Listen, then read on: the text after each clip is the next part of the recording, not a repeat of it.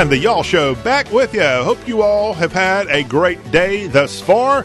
We've got a lot of stuff to get to on this Thursday edition. The General of all things Southern, John Rawl is my name. Great to have you aboard, and let's pin that commission upon your chest and make you part of the Y'all Army or, or Navy or whatever branch of service you want to be a part of. Just glad to have you. We'll all be in the Y'all Space Force. How does that sound for sound here on a Thursday? Sounds great to me. To infinity and beyond. That would be our battle cry here. But we're going to do it with a Southern accent. That's what we do here on this program. We give you all the news, all the opinion, all the other exciting things of the day through the eyes of the South with a Southern lens, you could say. And we're going to do that right here. We got headlines coming in. The third Republican debate held on Wednesday evening in Miami. We've got a couple of highlights of that that we'll be playing here in just a second. That a big story from Wednesday, and you know the leading presidential contender on the Republican side skipped out on that debate, the third that he skipped out on, and he wasn't there on NBC News' coverage of this Republican debate. Donald Trump had his own rally just down the road in Hialeah, Florida. We've got some audio from that that we'll be sharing too, as Trump, in I won't say rare form, but he was getting back to the more exciting Trump form. I thought, I really did, and maybe part of that is because he was introduced on stage by Sarah Sanders, the governor of Arkansas, and Trump likes to see people that he's familiar with, especially go out of their way for him and she flew in from Little Rock specifically to give him her endorsement for president in 2024. And Trump took that and had a lot of celebs in the audience. At one point, he even started rattling off all those names in the audience. Some of them, I, I really, I'm not that familiar with. I think, I think he might have even had a wrestler there or, or a, a WWE type guy. It might have been the the other type of deal where they beat up each other without boxing gloves. uh, I think he had one of those types of folks there, and man, I, I, he might have even had a rapper there in the audience. It was a it was a wild crowd in Hialeah. We've got audio from that that we'll be playing for you in our second hour of today's Y'all Show as we have more political coverage. Also, want to let you know that the actors' strike has officially ended. We've got information on the deal that the studios and the actors worked out. So if you've got a, a favorite type of actor that's been goofing off here lately, maybe even picketing. We'll give you the latest on that story from Hollywood. Also, tragedy in Florida as two more endangered Florida panthers have been killed by vehicles in South Florida. We've got information coming in from the wildlife officials of the state of Florida to tell you about the Mississippi River. You know, Hank Williams Jr. once sang the Mississippi River, she's a going dry. Well, she just she just might be, as the river once again recorded its second year in a row of record lows, and we got info coming in from the Old Man River to tell you about in our headlines across the South today. Plus, we've got a, a little bit of info from the state of Louisiana. John Bel Edwards is about to wrap up his tenure as governor of the Pelican State, and he's done something this week that makes a lot of sense. Maybe other Southern governors should pay attention to the outgoing chief executive of Louisiana. We'll tell you what that is in our headlines today as we work our way across the Southeast. Also, in this first hour, in addition to filling you in with all the good headlines, we've got a Nashville entertainment report. It was a big night in Music City Wednesday as the CMA Awards were held. And our girl, Lainey Wilson, I'm going to go ahead and give you the, the, the title, Lainey, of our girl because she's a Southern girl. And she's about as Southern as Southern can be in the modern day Nashville, the slick Nashville that it is. And Lainey Wilson won big time. And I'm going to tell you about not only her winnings, but the others that picked up awards at the annual CMA Awards that Mr. Peyton Manning and Luke Bryan co hosted on ABC on Wednesday evening. We've got those headlines. Plus, Kenny Chesney announcing a new tour for 2024. What's this all about? Is he trying to give Morgan Wallen, his fellow East Tennessean, a run for the money? We've got that. Plus, an update on Bruce Willis. He's really in a tough battle, and we've got some news coming in on that famous actor's condition. That's coming up here in our entertainment report, mostly with a Music City scene. All that is ahead. Plus, in this opening hour, we've got a quick look at some some political news and more information on that Republican debate that was held on Wednesday. We've got that coming up in this opening hour as we go forward in today's Y'all Show. We've got headlines, we've got information on some great festivals taking place across the southeast. We have our annual, our, our, our, weekly, I should say, weekly look at great festivals taking place this very weekend. And today, I'm going to tell you about the Sugar Plum Festival going down this weekend. How about the Bourbon County Festival? We have info on that. And then in Austin, they're gathering for the Texas Book Festival. All that will be chronicled as we have that report coming in today's Y'all Show. We also will have later on in the program Keifer Engles dropping by. Keifer is going to break down the big college football games in the South and beyond. There's a big game between the hedges this weekend. We'll tell you about that one. College game day making its way to the Classic City for the Dogs as they get ready to host a pretty good little opponent coming from the SEC West. We'll have all that broken down for you. And then we'll also break down what's going on in the ACC, SEC, and Conference USA, even a little American conference talk, as well as some FCS activity. We do a nice little blend of talking college football when Keifer Engles, the pigskin prognosticator, when he drops by on Thursdays here on the Y'all Show. All that plus a little social media fun. I'm going to tell you about a photo that was just shared about the guy that just lost out for governor in the state of Kentucky, Daniel Cameron. We will have some discussion about what some knucklehead is putting out on social media about the Attorney General of Kentucky, although he won't be after his term comes to an end pretty dang soon. All that right here on today's Y'all Show. To be involved, we encourage you to text us anytime on our anytime text line 615 208 4184. Also, you can email us here at the program our email address to reach out to us here at the Y'all Show is M A I L mail at y'all.com. It's a very, very easy way for you to get in touch with what we have going on on the show that truly is shaking up the Southland. All right, the big news on the political front from Wednesday was that the five second place people were gathered in Miami for the third Republican debate and that was held in Miami Wednesday evening.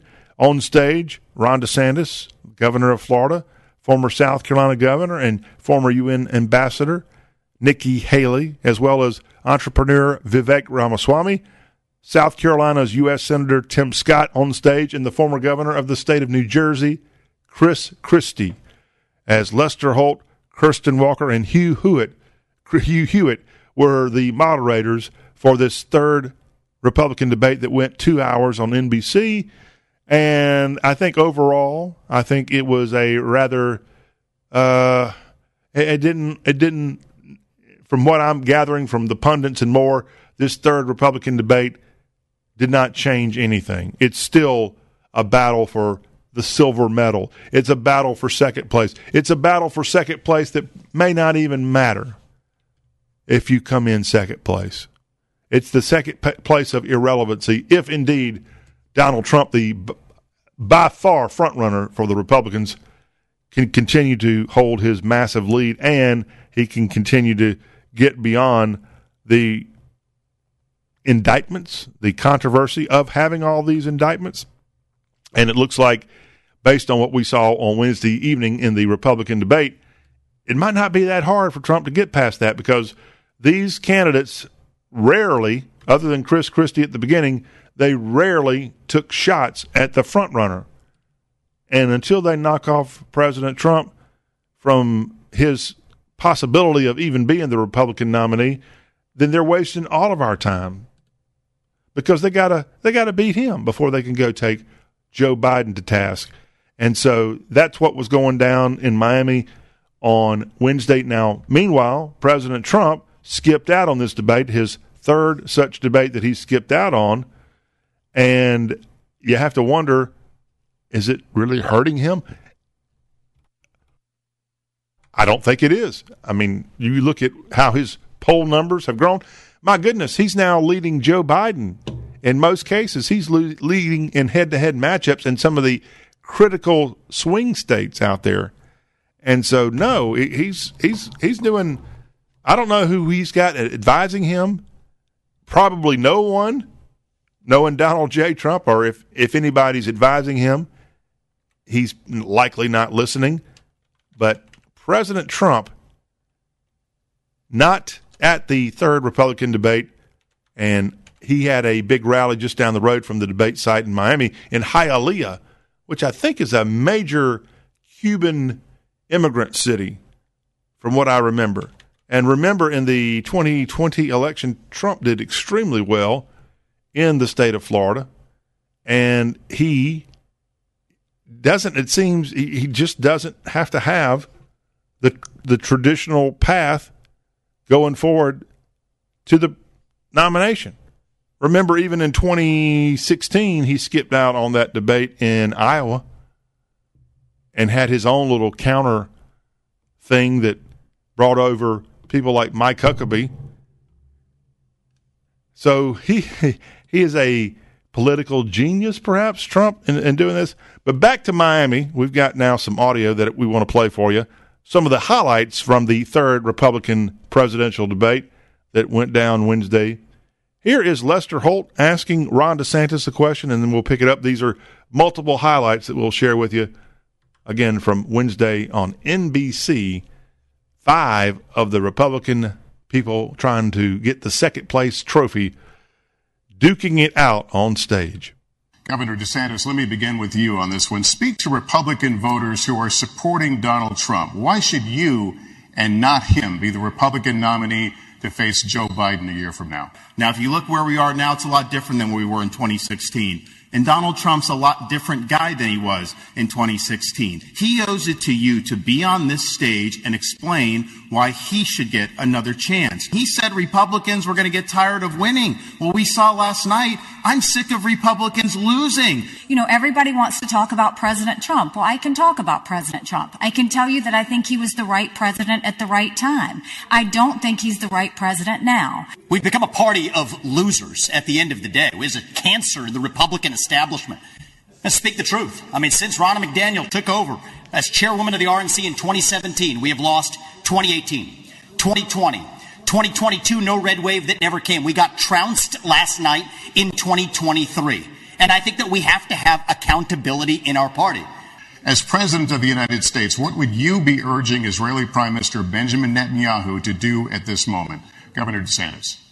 I would be telling Bibi finish the job once and for all with these butchers, Hamas. The last thing we need to do is to tell Israel what to do. The only thing we should be doing is supporting them and eliminating Hamas. It is not that Israel needs America. America needs Israel. Israel has the right and the responsibility to defend itself. I would tell him to smoke those terrorists on his southern border and then I'll tell him as President of the United States, I'll be smoking the terrorists on our southern border. And what is Biden doing? Not only is he not helping the Jewish students who are being persecuted, he is launching an initiative to combat so-called Islamophobia. No, it's the anti-Semitism that's spiraling out of control. Right. Ukraine is not a paragon of democracy. This is a country that has banned 11 opposition parties. It has consolidated all media into one state TV media arm. That's not democratic. It has threatened not to hold elections this year unless the U.S. forks over more money. That is not democratic. It has celebrated a Nazi in its ranks, the comedian in cargo pants, a man called Zelensky, doing it in their own ranks. That is not democratic. I am telling you, Putin and President Xi are salivating at the thought that someone like that could become president. They would love to. The fact of the matter is, she doesn't answer. So this is what I will tell you. We're driving Russia all, into China's hands because of you these had foolish your time to talk. TikTok is not only spyware; it is polluting the minds of American young people all throughout this country, and they're doing it intentionally. In the last debate, she made fun of me for actually joining TikTok while her own daughter was actually using the app for a long time. So you might want to take care of your family first. Leave my daughter appreciating out of your anybody else, voice. adult daughter. The next generation of Americans are using it. All right, those are some of the highlights. Wow, getting a little tense there between the two Indian Americans, Vivek Ramaswamy and Nikki Haley. They're getting a little personal. And uh, what do you think? What do you think of the Republican debate? Did you have a chance to watch it on Wednesday? Maybe you were even in the audience, maybe jeering some of these folks, or perhaps you were down the road in Hialeah checking out President Donald Trump doing his thing. But the third Republican debate now in the books, they're going to have to start paying attention a little bit more to Iowa. In fact, listening to some of the pundits after the debate, they specifically mentioned that someone like Ron DeSantis is trying to woo the Iowa caucus voter in this debate on Wednesday, where his closest competitor for second place right now, Nikki Haley, is got you know she's got her eye on New Hampshire and South Carolina, and she just wants to do okay in Iowa, according to the pundits that I saw. But she thinks she can win New Hampshire, and she sure thinks she can win in South Carolina. News flash to all of you out there running for president, on the Republican side at least, Trump is going to trump you in every one of these cases, even in South Carolina, where they've got not only Haley from that state, but also Tim Scott. Some news about Tim Scott after the debate came to a conclusion. He walked out on stage with a woman, I believe her name is Tiffany, and Tiffany is rumored to be Tim Scott's lady friend. And he has never, to my knowledge, publicly had a lady friend. So is this a stunt to get him some positive publicity in a otherwise failing bid for president? He's had a lot of money come his way, but he has been I mean, if you rank the five people on stage right there from Wednesday, I would put DeSantis, followed by Haley, and then I would say, hmm, I'd have to say Ramaswamy would be number three in terms of the likelihood because he did so well starting out in these debates, was really the darling of the first debate. Slipping a little bit, didn't help that he brought in Haley's daughter into the conversation Wednesday. But he's still, I think, in, in third place. And then the battle for the bottom of these five would be between Scott and Chris Christie. And I mean, I believe Tim Scott's campaign hasn't done a darn thing. So at least Chris Christie has one thing going for him, and that's his only purpose for being there is to cut Donald Trump. So Tim Scott's got a failing campaign, in my opinion, and he better he better get it together if he wants to have any kind of chance to pick up the second place trophy for 2023. One other news story to tell you about before we scoot over to Nashville for some good stuff from the CMA Awards. The actor strike. It looks like it has finally come to an end as the strike is now over, as actors have reached a deal with the studios and are going to return to work alongside the writers. And it's the first time in more than six months that Hollywood actors will not be on strike. The three year contract first has to be approved by the board of the Screen Actors Guild and the American Federation of Television and Radio Artists. That would be AFTRA. But it looks like the actor strike over as the union leadership declared that the strike would end today at 12:01, putting all the parts of production back into action for the first time since the spring when this thing got going. So, ladies and gentlemen, perhaps your favorite actor or actress will be back on the big screen soon, back to work, and making even more money, more than likely. We got more headlines that we'll be jumping into, including the death of two Florida Panthers struck on Florida highways here in recent days. We'll give you that unfortunate news of this beautiful creature that's endangered. We'll have that plus other headlines of the day. But when we come back, we're going to head to Davidson County for a Nashville Music Line report. Lainey Wilson with another incredible night We'll tell you about all the CMA award winners plus some Kenny Chesney news. That's right ahead on y'all.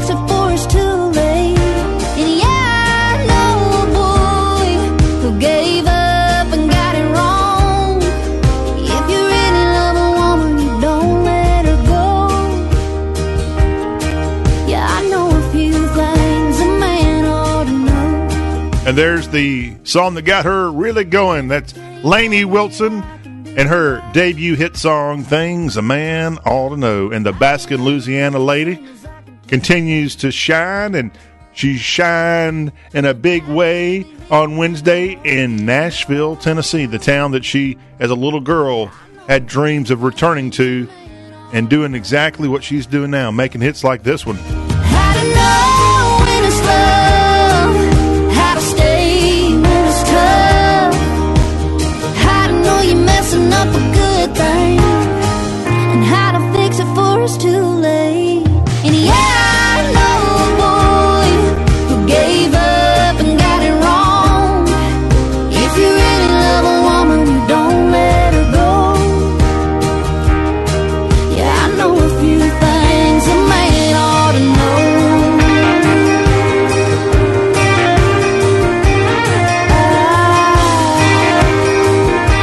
Cool song. Lainey, a five time winner on Wednesday in Nashville as they had the CMA Awards air on ABC. Perhaps you saw it. Here's a, a breakdown of the 57th annual CMA Awards as Lainey won Entertainer of the Year. She got that over Morgan Wallen, Luke Combs, Carrie Underwood, and Chris Stapleton. Lainey did not win the Male Vocalist Award. That went to her pal Chris Stapleton, the Kentucky native and Vanderbilt alum, as he picked that up over Cody Johnson, Luke Combs, Morgan Wallen, and Jelly Roll. Song of the Year went to Fast Car. That's the song that Luke Combs had out, a Tracy Chapman hit from the 1980s. And that won Song of the Year at the Country Music Association Awards. Vocal Duo of the Year went to Brothers Osborne as they bested The War and Treaty. Maddie and Tay, Dan and Shay, and Brooks and Dunn still nominated in that category. Vocal Duo. The vocal group winner, Old Dominion, as they won that over Little Big Town, Midland, Lady Antebellum, and the Zac Brown Band. Congratulations to Old Dominion. Album of the Year, it's another Lainey Wilson Award, as her Bell Bottom Country picked up that award, besting Luke Combs, Kelsey Ballerini, Morgan Wallen, and Ashley McBryde's efforts. But BBC Bell Bottom Country, and she loves to wear those bell bottoms to her credit. That is the CMA Award winner. The musical event, Wait in the Truck, that's the song that she and Hardy had out. That was a big time winner. The music video went to Wait in the Truck too. I don't even know if I've seen that music video. That's pretty pretty sad to say, but no, that one music video over Old Dominion's Memory Lane, Ashley McBryde's Light On in the Kitchen, Jordan Davis's Next Thing You Know, and Jelly Roll's Need a Favor. Speaking of Mr. JR, Jelly Roll, the Tennessee native, won for New Artist as he picked that up over Hailey Whitters, Parker McCollum, Megan Moroney, and Zach Bryan. Your female winner, the, C- the CMA Female Vocalist of the Year, Lainey Wilson, won that over McBryde, over Carly Pearce, over Kelsey Ballerini, and over Miranda Lambert. The song Fast Car, Luke Combs' version, his remake of that 1980s classic, was the single of the year, and that was a great win for him. The musician went to Jenee Fleenor as she won that over people like Charlie Worsham and Paul Franklin and others. But that's the breakdown of your 57th Annual Country Music Association Awards held Wednesday in Nashville at, was it Bridgestone Arena now? Is where that's been moved to from the old well, really not the old Grand Ole Opry House. It was out at Opryland for a long time, but now for many years now, it's downtown in Nashville, and a big night with Lainey Wilson, the big winner. I would say Lainey and her pal Luke Combs with his Fast Car remake were the real stars of the show. In fact, those two have a connection because they got to be buds right when Luke Combs got to town. And neither one was a star at that point. Isn't it funny how a town of whatever Nashville's got, 1.5 million maybe, those two met so many years ago, and here they are on top of the world in country music. Congratulations to all the winners, all those being nominated too, as another awards in the books. A guy that has picked up many awards in his career is trying to get off on the right foot in 2024. Kenny Chesney, Mr. ETSU Buccaneer, has announced the summer stadium tour that he's going to put out in 2024.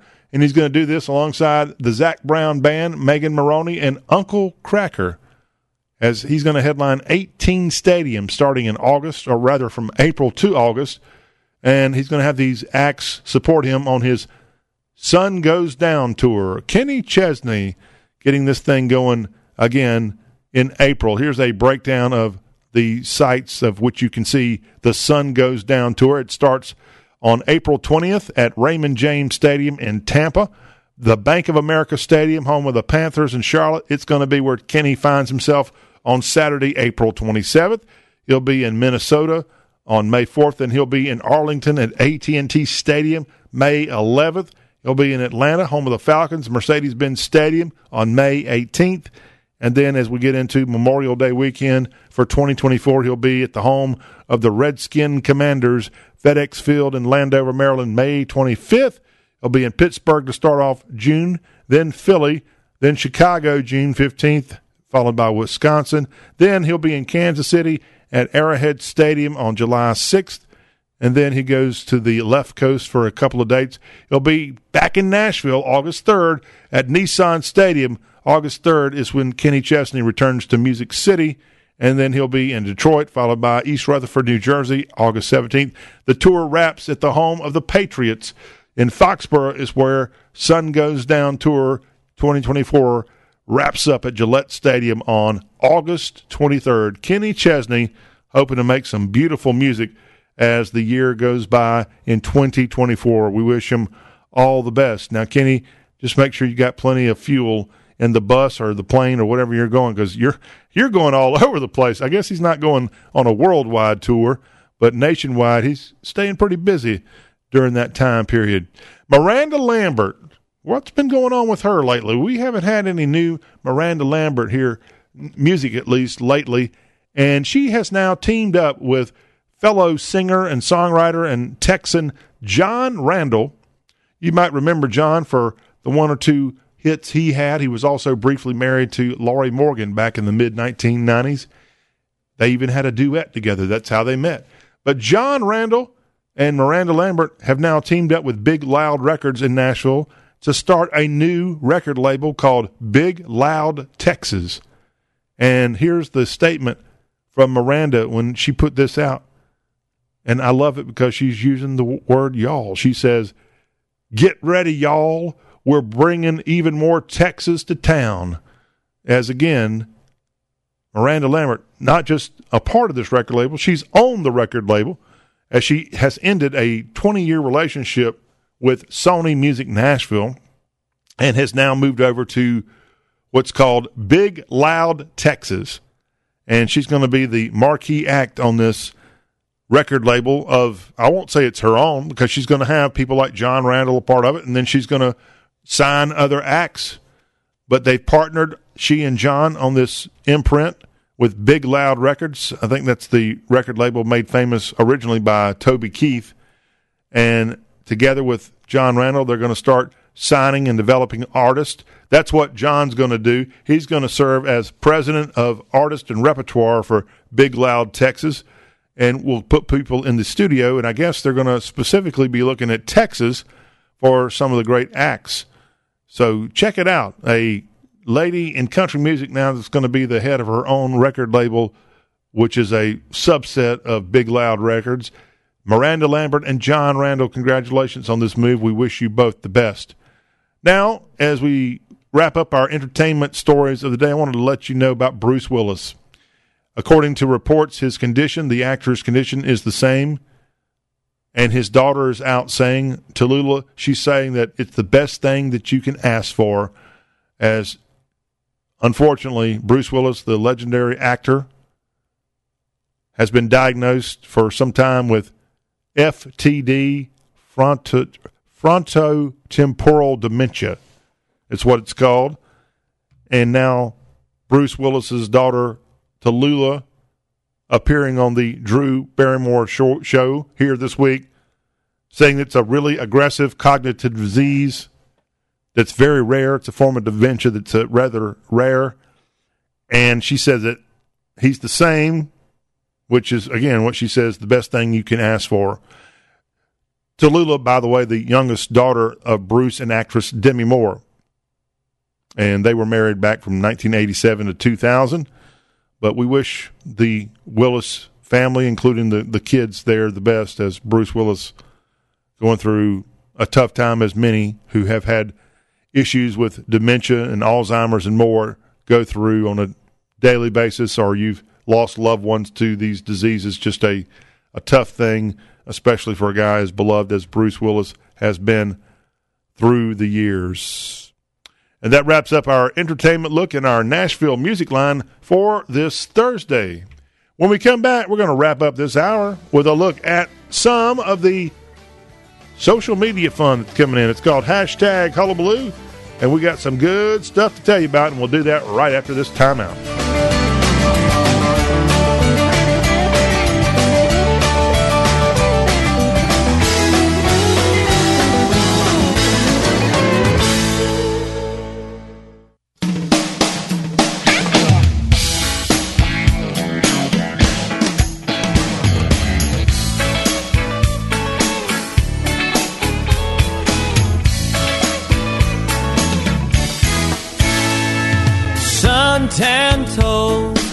Tickling the sand, cold drink chilling in my right hand.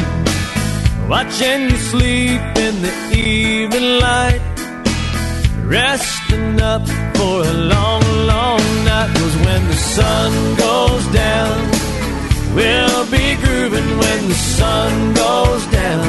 We're feeling alright when the sun sinks down over the water. Everything gets hotter when the sun goes down. Yeah. All right, wrapping up this opening hour of our Thursday show with a little social media fun. Just got this in. Hey, you were just talking about in the previous segment Kenny Chesney and Sun Goes Down tour. He's going to be on that tour with Uncle Kracker. Why don't you play a little When the Sun Goes Down? Well, caller slash texter, whatever you are, we will do just that. This was a big hit for these two. the sun goes down. We'll be grooving when the sun goes down. We'll be feeling alright when the sun sinks down over the water. Everything gets hotter when the sun goes down. We're back on the Y'all Show as we dive onto email accounts and social media accounts and more to find out what's going on. And we welcome text accounts. Remember, you can text the Y'all Show no matter what time of day. You can reach us here at the Y'all Show, 615 208 4184. Would love to get your feedback. Of course, you can email us anytime, M A I L, mail at y'all.com. Remember, in 2024, as we mentioned in our Nashville Music Line report a few moments ago, Kenny and Uncle Kracker and the Zac Brown Band and a bunch of other people are going to be on this big time tour in big time stadiums from Nissan Stadium in Nashville to Foxborough. They'll be in Charlotte, Atlanta.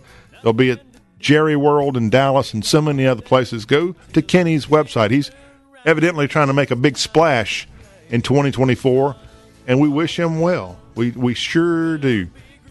Kenny Chesney. All right, let's pick up with some other social media fun to wrap up this hour. And somebody is poking fun at a guy that just went down in flames politically this week. as Daryl the Farmer is on social media. He goes by the handle at Farmer Daryl. Farmer Daryl. Daryl the Farmer. Here's what he writes in his profile I will not follow code. Okay, well, thank you for that. Daryl the Farmer has put out a picture of Daniel Cameron, the guy that is the Attorney General of the Bluegrass of Kentucky. And it's a sort of, I guess, posed photo of Daniel and his wife and his child. And Daniel's, I think, in his late 30s now, a guy that studied at Louisville and also got his law degree from the University of Louisville and is serving as Kentucky's Attorney General. Well, Daniel Cameron, the Republican, decided that he wanted to try to run for governor. And he did this week. He went up against Andy Beshear. And Daniel Cameron got soundly beat by the incumbent Beshear. And so Daryl the farmer, evidently, after the election numbers came in and Cameron lost, decided to post a picture of Daniel Cameron and his family walking, having a good time, smiling. And Daryl the farmer writes, Oh, I see why this Southern Republican from Kentucky didn't win. His smile is all wrong. I, I don't know where Daryl's coming from on this. You know, one thing when you see the photo, Daniel Cameron is a black man.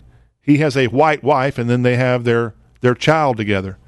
And so I don't know if that's what he's referring to about his smile is all wrong. I, I don't know what Daryl the farmer is insinuating with this post, but we like to read them as they come. And you know, maybe he's mad that Daryl, uh, maybe Daryl's pointing out that Daniel Cameron's smiling and he doesn't have a lot to smile about. He's out of a job. He's not going to be the attorney general when 2024 rolls around, and he won't be the governor of Kentucky. Is he going to be a potential Mitch McConnell replacement? In fact, that's where he got his start. He got a scholarship to the U of L, a Mitch McConnell scholarship. Mitch, maybe the U of L's most famous alum. And they've got a scholarship in his honor at the University of Louisville and Cameron benefited from that and w- ended up, I think, working alongside Mitch McConnell through the years. And McConnell's running out of gas, and somebody from Kentucky is going to have to step up and run for his seat. I think Kentuckians should be, if you're a conservative, very happy with the other U.S. senator and the fact that they've got a very gifted, you know, I would say unusual senator with with the uh, the doctor from Bowling Green that's uh, their other U.S. senator. But uh, I think Mitch McConnell is, you know, he's, I, I, don't know if he's officially announced that he's not going to run, but um, it's getting getting close if he hasn't yet announced that, that he's going to have to wrap up his political career soon. So you're going to have some Republicans jockeying for that role. I don't know if a guy who just got beat for governor is going to be who Republicans want in Kentucky. Daniel Cameron, though, maybe not smiling quite as big going forward.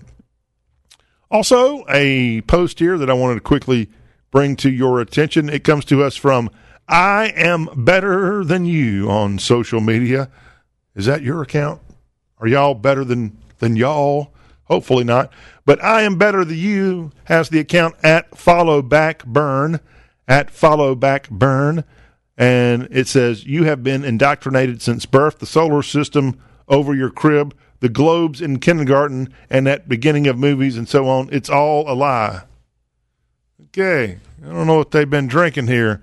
I am better than you. But what they what they wrote caught our attention because it starts off with our favorite word, y'all. As I am better than you on X this week has a picture of a trucker hat with the words "Old Rebel Southern Bread," and it's got the battle flag in the in the uh, words there. "Old Rebel Southern Bread" looks good there. But here's what they write: Y'all like my new hat? Hashtag America. Hashtag Southern. And hashtag Gaza, Israel, and Palestine. I don't know. I don't know what that's all about. But yeah, I do like your new hat. I, I don't think that would probably look all that good over in Gaza right now. Maybe not even in Israel but uh, yeah, we like old rebels and we like anybody that's Southern bred. And I appreciate at follow backburn, putting that out on social media here the last few days and catching our eye and getting them a good good little ball cap to wear around maybe the streets of Gaza if they get a chance. That wraps up our opening hour of the Y'all Show. We're going to do something a little different this week. We're going to bring Keifer on in just a few minutes to talk about college football in our second hour. So we'll have our pigskin prognosticator get you set up for the weekend's big games. That plus more social media fun coming hour two. And in hour three today, we'll take a look at some of the great festivals taking place across the region this weekend. It's all right here on the show that shakes the Southland. Hang on.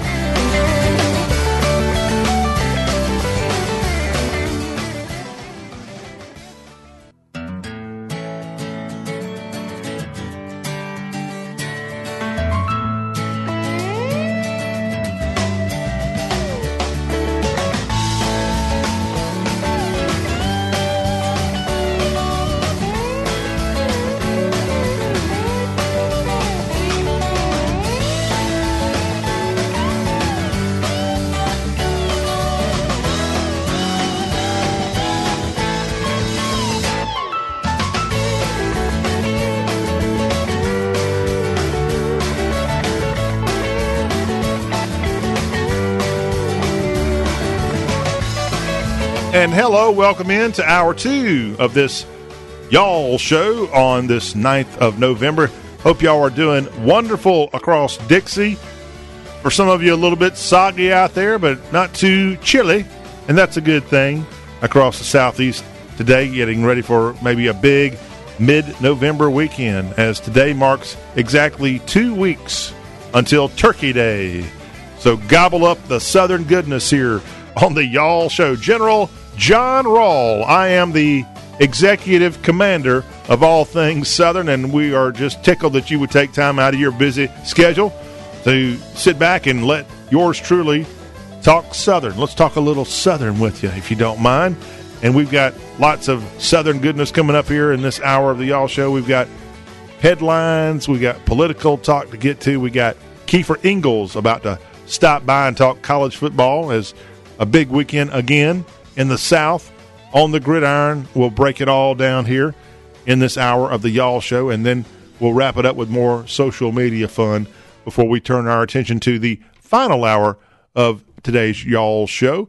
If you want to get involved with the Y'all Show, mail at yall.com is our way to reach out to us via email, mail at y'all.com. And a reminder that you can catch the Y'all Show in podcast form as we're available on Apple iTunes, Apple Podcast. We're on Spotify. We're on the iHeart Radio app, and we're on the TuneIn app. Any of those options, you just look up Y'all Show, and we're right there. A lot of you listen to us on Spotify. We sure appreciate you doing that. And any way you get us, you also can find the Y'all Show podcast at y'all.com, the South's official homepage. So thank you for being a part of our Southern fun. And we look forward to bringing you great, great content each and every time that we hang out together. So the big story nationwide from Wednesday was the fact that the Republicans held their third Republican presidential debate, and it was the third consecutive time strike one, strike two, strike three, you're out. So for the third time, the leading contender by far decided to strike out on hosting a, a being a part of a Republican debate as Donald Trump decided to have a counter programming event in Hialeah, Florida, Hialeah, Florida, on Wednesday, just down the road from where in Miami the Republicans named Christie, Haley, DeSantis, Ramaswamy, and then also DeSantis all got together for that third Republican debate that was aired on NBC with Lester Holt among the hosts of that event. Hugh Hewitt was one of them, and then not Sara Sidner, but Kristen Welker, I believe, was the other person. The only clips I've seen has Lester Holt on there. But it was a uh, rather friendly event when it got a little contentious at time. We played a clip in hour one of maybe the most contentious event whenever Vivek Ramaswamy started talking about the former South Carolina governor's daughter and her TikTok use. Eh, probably crossing a little line there. But it was a event that really deep down didn't matter because the guy that's soaking up all the energy and as we found out Tuesday when the CNN latest poll numbers came in, Donald Trump is leading Joe Biden by several different points in several different key battleground states. States like Pennsylvania, states like Michigan, and even in Nevada. That's actually the state he's got the biggest poll gain. I think it's a double digit lead over Joe Biden in a potential head to head matchup in that state. The only battleground state that Joe Biden has an edge over Donald Trump at this point is Wisconsin. So, knowing that, that these contenders up there on this third Republican debate stage, their biggest push is that elect us because we don't have the baggage like Donald Trump has, and we can win, unlike Donald Trump, who turns off so many people. Well, if these poll numbers are accurate, Trump can win, which helps show that this debate that we saw Wednesday on NBC was completely maybe a waste of time. So, what did Donald Trump do about it? As I said, he gathered thousands of people in the suburb of Miami known as Hialeah and had a big Wednesday evening rally. Lots of people wearing the Trump hats, lots of people wearing Trump red, a lot of Trump world celebs showing up at this event. Sarah Sanders, governor of Arkansas, his former White House spokesperson, came down from Little Rock to officially endorse Trump for president, and she introduced him to the stage when it was time Wednesday for the by far leading candidate on the Republican side, the 45th president, trying to be number 47, Donald Trump. Let's go in and hear a little bit of Trump's Wednesday night opening remarks after Sarah Huckabee Sanders introduced him on stage in Hialeah. Here is Donald Trump speaking to his crowd Wednesday. Well, I want to thank you very much. And Sarah, thank you for the wonderful endorsement. And uh, Arkansas is in very good hands. It's a great place, it's a great state. Florida, great state. We love to be with you. And I didn't have to come too far. I'm thrilled to be here in the heart of Miami with thousands of proud, hardworking, God fearing American patriots. That's what you are. Just think of it seven years ago tonight, on November 8th, 2016, the American people delivered the greatest election victory probably that the world has ever seen. Probably so. The only one that's going to be more important is the one that's coming up in one year from now. It's going to be more important, I think. On that magnificent day, you didn't just crush the dreams of a person that we used to call crooked Hillary Clinton. We don't call her that anymore. We call her beautiful Hillary. Because we use the word crooked for the president because he's crooked as you get. You stood up and smashed the grip of the globalists, the warmongers, the open borders lobby, the outsourcers, and all of the liars and leeches who had been sucking the life and blood right out of our country for years and years. And for four great years, we dealt the radical left maniacs and special interests one historic defeat after another because we put America first. It's very simple. They weren't too happy about it either, were they? Every day since our 2016 victory, that was some year, the sick political class we defeated has been trying to scratch and claw their way back into total control over our lives. They are working so hard. It's actually all they're good at. They're bad at policy, they're bad at everything, but they're only good at that, and they're really great at cheating in elections, but we're not going to let that happen. All right, Donald Trump going back to some of his greatest hits. Hialeah, Florida, Wednesday night was where he held that big crowd. I think they created that thing in the middle of a field or a big parking lot or something rather impressive and a great scene for him. Again, with what 40 point in some cases some some say 50 point edge over his closest second place Republican contender for the nomination on the Republican side and great counter programming from Donald Trump and his his uh his, he's he's keeping it going there on his effort to become a Republican nominee in 2024. Keifer Engles standing by. We will bring him on, but we do have a call that we're going to pick up here on the Y'all Show. Welcome in to the Y'all Show. Talk with an accent on the South. Hey, how's it going? We're good. How are you? Uh, doing well. Yeah, I'm just curious. Uh, going over the poll numbers, you know, Trump leading the battleground states. Do you really think that's saying so much about Trump, or does that say more about Biden? Mm, no, good question. I good- mean, because I mean, we went from the Trump economy with prosperity and all to the Biden economy, where you may not be offended if you think you're a girl, but you know, you may not have no money to do anything with either. So I mean, it's. Uh, I'm, I'm wondering if it so much says something about Trump, or if it says more about Joe Biden and what he's done to this country, and, and his policies have done to the country. I would have to probably lean toward Biden because in some of these battleground states, I know there is that core element of people who are backing Trump no matter what.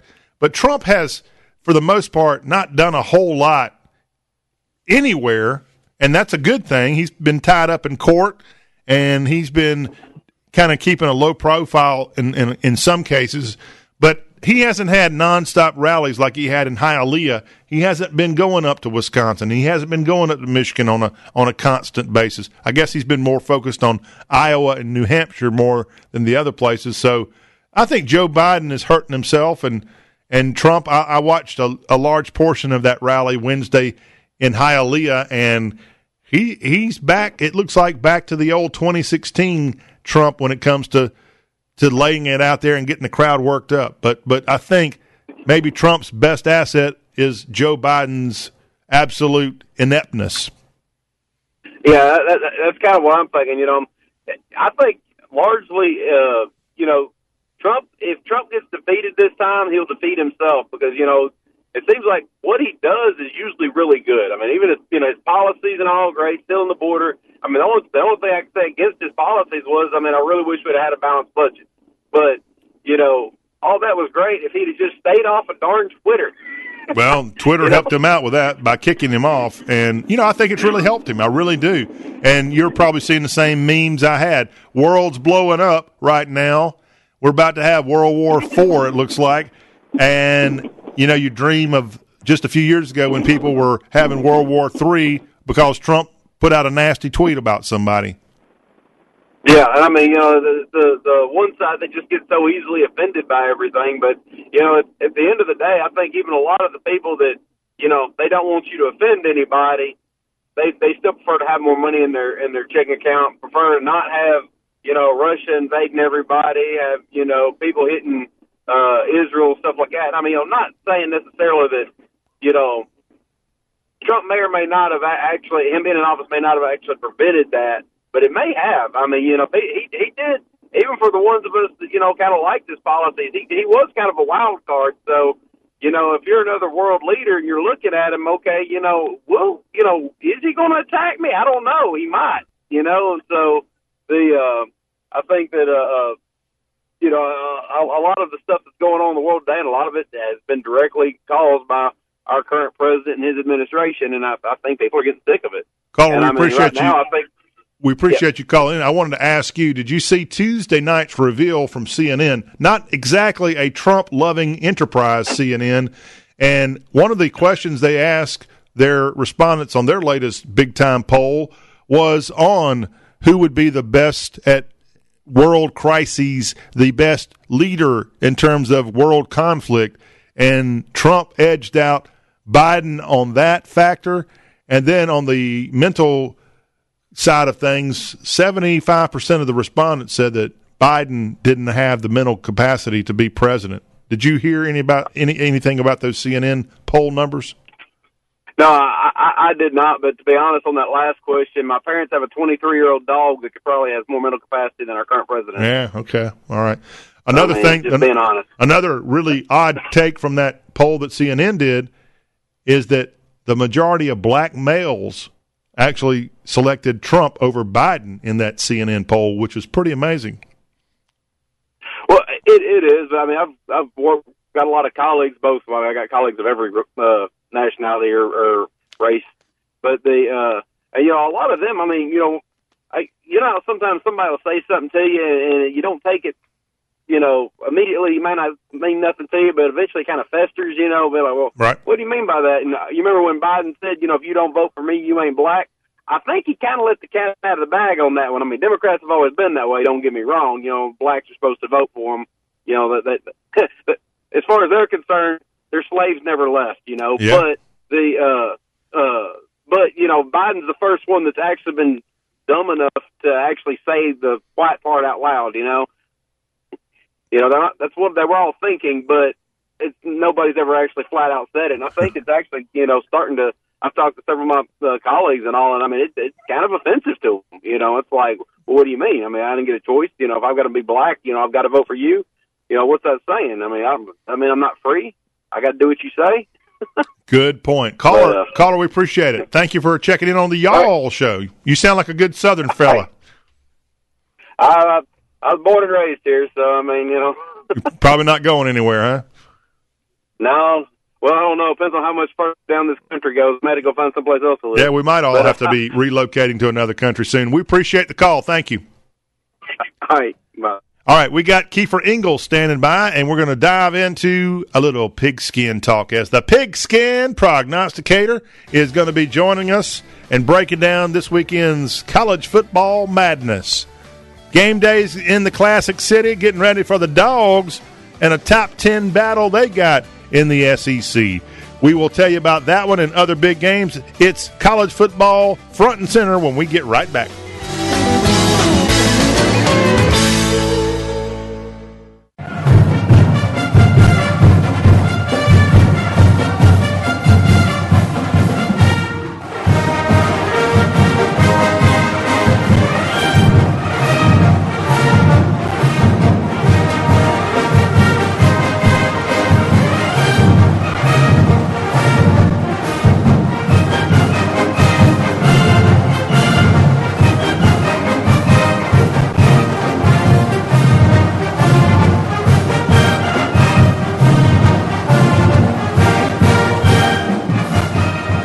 A hotty toddy to all you out there. Welcome back into the program about the Southeast.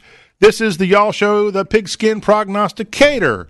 Keifer Engles in with yours truly, John Rawl. Top of the and, and I don't know, Keifer, if Dixie's going to be played at uh, Sanford Stadium this weekend when the University of Mississippi rolls back in between the hedges and takes on, I would say, still the number one team in the country. Right.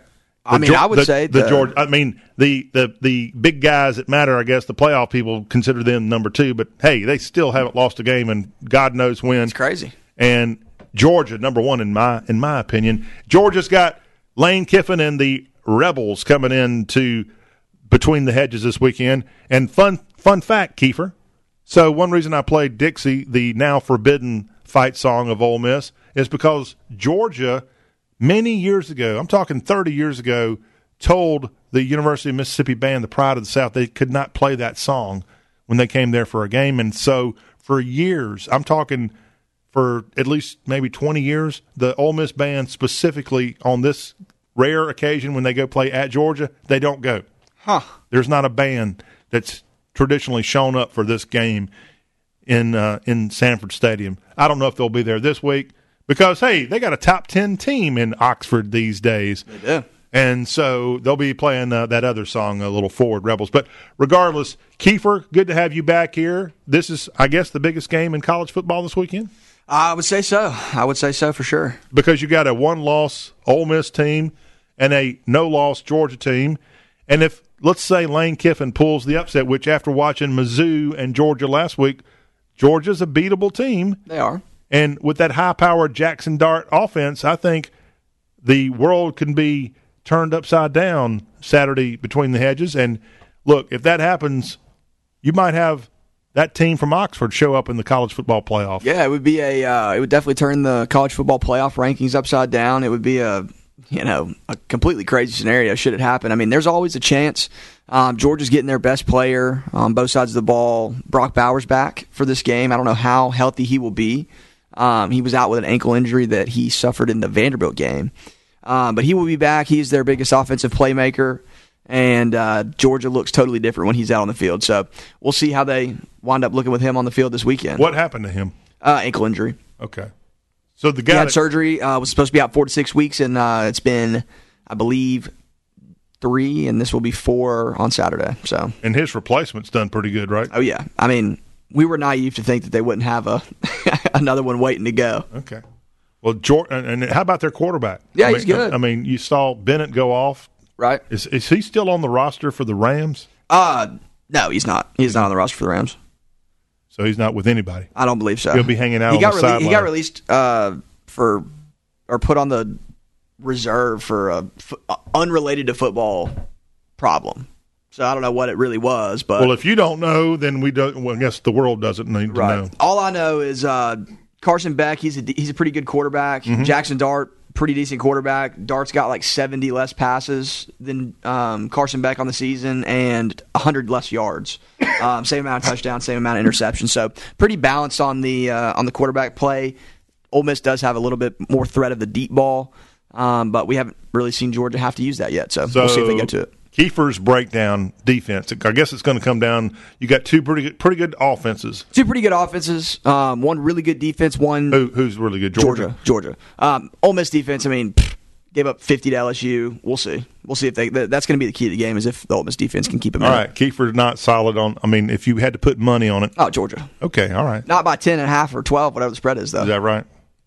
All right, so that's going on this weekend. College game day will be in Athens. Yep. Is this their first time in Athens this year? This year, yes. Okay. All right. Well, we'll have to wake up early and see what those crazies say about this contest again. It's Georgia and Mississippi. Two guys that used to play every year back when the SEC first expanded with South Carolina and Arkansas, and that was always a, a great little contest between those two. Yeah. And then they rearranged scheduling, and so a rare appearance for the Johnny Rebs in the Peach State. Okay, what else were we looking at SEC wise this weekend? Tennessee and Missouri play. It's uh, number 13 Tennessee, number 14 Missouri. Um, Tennessee's favored by one, so it's pretty much a coin flip there. Um, I mean, we saw Mizzou. They've looked pretty good all season, and they looked great in that game against Georgia this past week. What happened there, in, Uh, your, in uh, your opinion? So they were in the game uh, Yeah. up until the very end, and then their quarterback threw a just a shameful turnover to the to a lineman, threw an interception to a lineman, and uh, it was all it was over from there. I mean, Georgia put their foot on the gas, and Yeah, that lineman thought he was going to have a pick six. he almost did. It was I know, crazy. He I know, moving, a was penalty. surely trying his best. Tennessee, um, they looked, you know, they've looked great the past couple weeks. They've slaughtered UConn and beat up on Kentucky, one by score. Um, but I, I mean, this is a, as much of a coin flip game as, as I've ever seen, really. So is Tennessee dominating these last couple of games to try to get back to some respect, or I mean, what's going on? Well, they're dominating the last game because they played UConn, and it's one of the worst football schools in the FBS. Um, and they didn't really dominate Kentucky. I I feel like they did from watching. I was I was at the Ole Miss game, and I was watching the Kentucky the Kentucky Tennessee game on my phone. And uh, Tennessee kicked like five field goals that game, and it was thirty three to twenty seven. So I mean, they're in scoring position a ton. They just couldn't capitalize. So we'll see if they can turn that around for this weekend.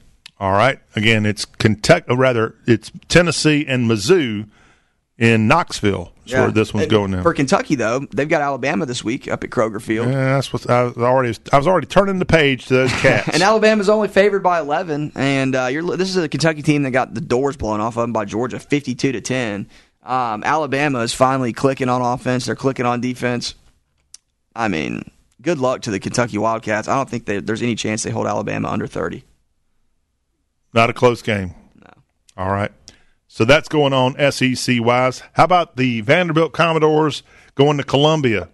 I didn't. Is that where they're going? Up to Yeah. South Carolina? Yeah, South Carolina's got four home games in a row to wrap up the season. Yeah, and they're still only going to have three victories on the on their score on their uh, whatever it is on their record. Yeah, it's pretty odd. They barely got past the other Gamecocks State, last week, but they've got the Vanderbilt Commodores coming down, and you know this is a battle of two losing teams. So who's going to come out victorious? I don't know, man. Uh, before the season, South Carolina was super hyped up and you know poised to be a great team, but they have looked horrible every single week um, since then, and I don't I don't see that really changing. Vanderbilt, they haven't really looked that great at all either, but this is uh, the toilet bowl game of the week. I would All say. right, South Carolina Vandy is your SEC network early game from Williams Brice Stadium. That Mizzou Tennessee game, by the way, on CBS. That Mississippi Georgia game is a primetime game on ESPN. Elsewhere in the SEC, the Hogs, fresh off a victory in the swamp, Finally got a victory. they're back in Arkansas at Razorback Stadium on the SEC network kicking off mid afternoon. They got those Auburn Tigers coming in. Uh, it should be another, you know, somewhat boring game. I mean, both these teams are lacking offensive power and defensive. Just Did you see Not any of the Arkansas Florida game? yes, yeah. So it was a you know an overtime thriller um, between two of the bottom tier teams in the SEC this year. I mean, Arkansas, man, I just I hate it for them, but they're they just do not look great. Um, yeah, I watched the game earlier in the season against Mississippi State, and it was seven to three at the end of the game, and it was just it was so brutal to watch. And uh, I think Sam Pittman, their head coach, is probably one of the hottest seats in the country. Not sure if Florida's going to bring the black uniforms from Gainesville. Did you see those? I saw them. Yeah, looks stupid. Uh, the all black Florida Gator uniforms. They're going to probably burn those after what happened last week, but they're going to be having to wear a dark color, dark colored jersey because they got a game at Tiger Stadium. It's Saturday night in Death Valley. LSU hosting the Gators. Yeah, I mean, the big question on this game is: Is LSU quarterback Jayden Daniels playing?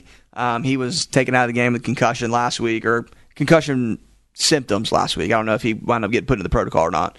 Um, but yeah, he's the, he's the key to the game. LSU, there's no chance they should ever lose to Florida if he's playing. But if he's not playing, kind of a toss up. All right, and then lastly, in the Southeastern Conference, in prime time on E ESPN two, it's the Battle of the Maroons as Mississippi State is going to be in College Station to take on the Aggies. Yeah, I mean the Aggies, another hot seat. Jimbo Fisher, A very hot seat. very hot seat. You know, it's it just it gets colder when you take a look at the buyout amount. But I think it's it's down to sixty three million, which is crazy to say down to sixty three million if they were to It'll be him. down to twenty million if he loses to Mississippi State, and that nuts. might happen. It's that might happen. So who you going with in that one? Ah, Texas A&M. All right, surprise, surprise. Let's look at at the ACC as you've got a, a pretty good Louisville team with a Thursday battle. They're ranked eleventh in the country right now. Yeah, so Louisville, the biggest uh, bag fumbler of the season. You know, they beat Notre Dame. They were, they should have been a top team, top ten team right now, and then they uh, immediately followed it up with a embarrassing loss to Pitt. So they've looked great the, the past two weeks after that Pitt game, but you know, beating these three great teams in a row and then losing to Pitt on a very down year for them is terrible. So they should be ranked a lot higher, and you know, stinks to be them. Yeah.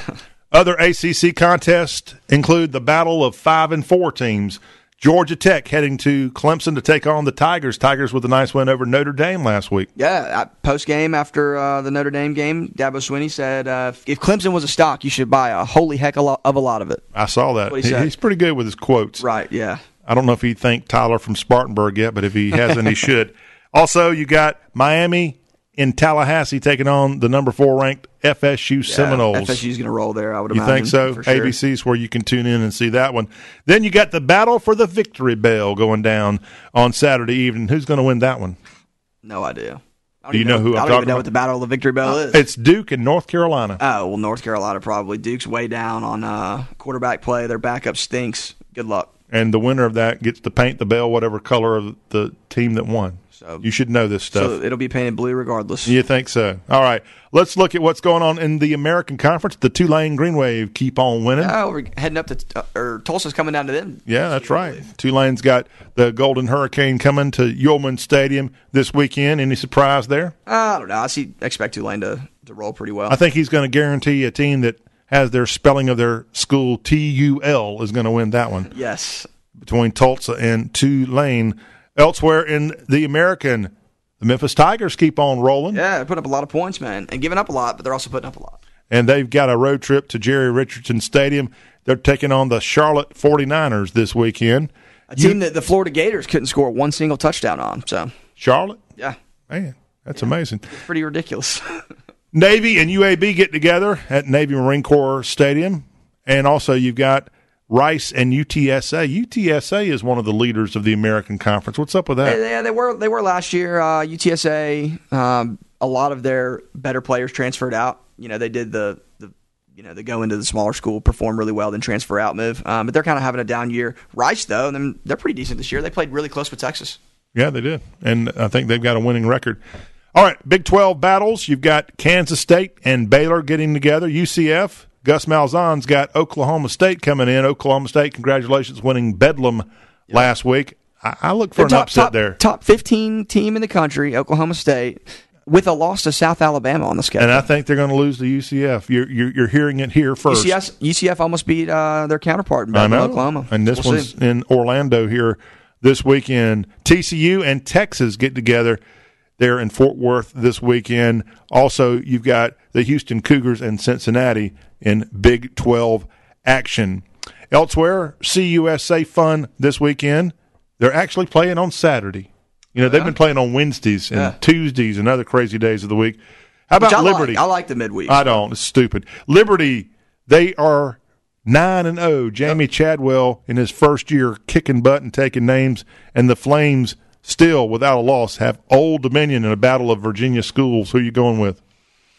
I mean, I got to go with Liberty. You know, nine and zero um, with the 131st most difficult schedule in the country. You notice there's only 133, um, but they are all nine and zero, and you know, we'll see where they where they take it. All right, WKU's got New Mexico State coming to Bowling Green. MTSU has the Panthers of Florida International, and La Tech has Sam Houston coming in for a first Sam time. Houston still looking for that first FBS win. Yeah, I saw them play. Who did they play the other day? They played Kennesaw State, and I saw some of that game. Did they win? They barely won. Oh, so they got their first FBS win. Uh, I think actually Kennesaw State this year is an FCS independent. I think so. You should know this stuff, Mr. Pigskin Prognosticator. Hey, while we're giving accolades, how about the Black Knights of Army? They marched into Air Force last week and knocked off Yeah. the Falcons, who were who were unbeaten, and now Army, I think, has a chance to win the Commander's Commander in Chief Pretty trophy. crazy. Pretty crazy. Yeah, and Air Force, you re- you really blew it there in that. Let's talk Sun Belt for a moment. Sun Belt Saturday. Some of the games include UConn, that team you said not very good. They're going to be taking on James Madison there in JMU. Harrisonburg. So they're appealing to try to get uh, bowl eligibility. They're this is their second year in the NCAA, and I think they're really getting screwed by the by the rules. So The Troy. Trojans have had a good year. They're seven and two, and this weekend the Trojans are going to be going over to play Terry Bowden and the Warhawks of Louisiana Monroe. Yep, Ole Miss gets those next week. Yes, they do. UL of M. Also, Arkansas State and South Alabama on the gridiron in the Sun Belt Conference. And then pick out a little FCS love for us here, if you don't mind. Who's Chattanooga got this week? Chattanooga, they blew it last week. They, They played did. They really Furman, did. and they could have maybe won a share of the Southern Conference. They failed in that conquest. And this weekend, Chattanooga has an open weekend. open week? You know All why? right. Why? You know who they play next week? The Alabama Crimson Tide.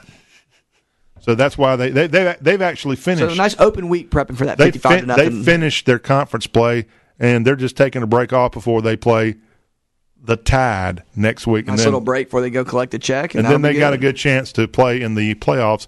But you do have ETSU at Western Carolina in the Southern Conference. Furman, who already has clinched a share of the Southern Conference.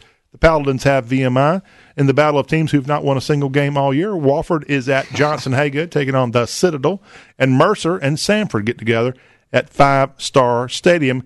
Also in FCS action this weekend, I want to let you know that in the UAC, that's got some familiar teams in it. Austin Peay has Utah Tech coming into Clarksville this weekend. Utah Tech. Yeah, which used to be Dixie State. Oh, They got okay. woke and changed their name. Also, you've got Stephen F. Austin in southern Dixie Utah. State in Utah. Uh, there's a area of, of Utah called Dixie. You should know that. And Not a big uh, Mormon guy. yeah, and then look at look out. I was trying to find the Lions of UNA, North Alabama, their opponent this weekend. They're not playing. You know why? Wow, they got an open week as well. You know who they're playing next week? I think Who? the number four team in the country. Phew, Florida State. They got FSU coming up. Have mercy. UNA, yes. Good luck to them. And let's see, I was trying to find, yes, the Big South. Oh, there we go. Big South OVC. This weekend, you got Tennessee Tech and Gardner Webb. The Running Bulldogs will be in Cookeville, and UT Martin has SEMO coming down to Hardy M. Graham Stadium in Martin for a battle. And UT Martin looking pretty good on the season. They're 7 and 2. Not bad. One of those losses to number one Georgia. Yeah, 48 7. So good luck to the Skyhawks there in West Tennessee. And that's a look at pigskin prognostication for this week. The big games to watch include. Ole Miss, Georgia. We didn't talk about this, but Penn State, Michigan as well. I don't like to talk about Yankee schools, but if you, if you want me to tune in and watch that, I, I guess I will. Give it a shot. All right, and that's at uh, Penn State, At right? Penn State, yep. and look look out for that one. And What about West Coast? Any?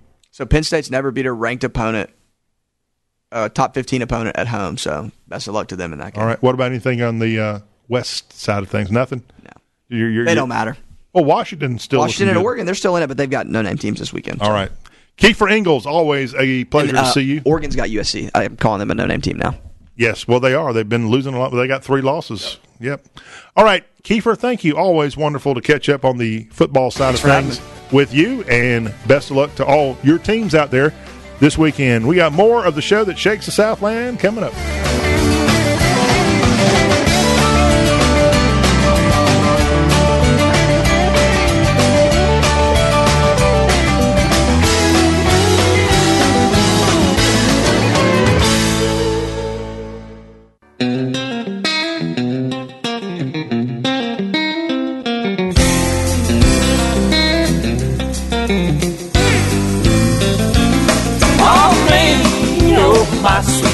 Baby said goodbye.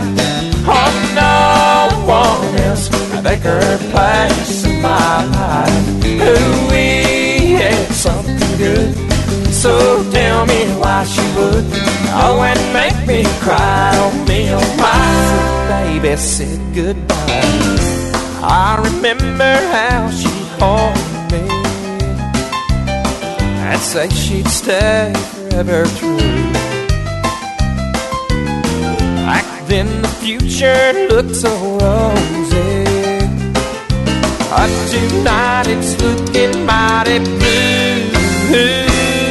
Oh, me, oh, my sweet baby said goodbye. Oh, no one else can take her place in my life. Oh, we had something good. So me why she would. Oh, and make me cry on me, oh, my sweet baby said goodbye. Yeah, little Marty Roe and the boys of Diamond Rio back here for more conversation about the Southeast here on the Y'all Show. I'm John. Good to have you back here. Thanks again to Keifer for dropping by, talking a little football. We're going to wrap up this hour of our conversation with a little bit more social media fun. You can reach us here on social media anytime by dropping us a little text. That's I guess that would be considered social media, or often I call it socialist media. You can text us here 615-208-4184. That's available for you to reach out to us directly here to the Y'all Show 24-7. And then we've got our email address, M-A-I-L, mail at Y-A-L-L dot com, mail at y'all dot com. Would love to get your feedback. So we got somebody who has posted us to to us something from Sports Stars of Tomorrow at Sports Stars TV, the official page of Sports Stars of Tomorrow television show, featuring future stars in the world of sports, hosted by Charles Davis. I have not seen this particular program. Have you seen it? Is it any good? I'm sure it is. Well, Sports Stars of Tomorrow has put out a little post that caught our producer's attention here at the Y'all Show. I mean, we got so many producers. I, I don't. I don't even know their first or last names. I'll just call them producer two, producer four hundred and thirteen. Just kidding. Sports Stars of Tomorrow has put out a post here this week that says former Pro Bowl defensive lineman Jerry Ball grew up in Beaumont, Texas. In his senior season of high school, he and his teammates at Beaumont Westbrook won a state title and brought a community together. And I guess on the TV program Sports Stars of Tomorrow, you can tune in this week and see the great story of this East Texan Jerry Ball and how he and Beaumont Westbrook won a state title in that great, great season that they had. And that season would have been somewhere in the early 1980s because he attended this high school before going on to SMU as he played at SMU, let's see here, in the mid 1980s. So he should have graduated high school probably in the class of 1982. So you're talking 1981 football for high school in Beaumont. And I don't know if it's this school, but if you've ever been on Interstate 10, crossing in over into the state of Texas from Louisiana, you go through Orange, and then I think it's Beaumont.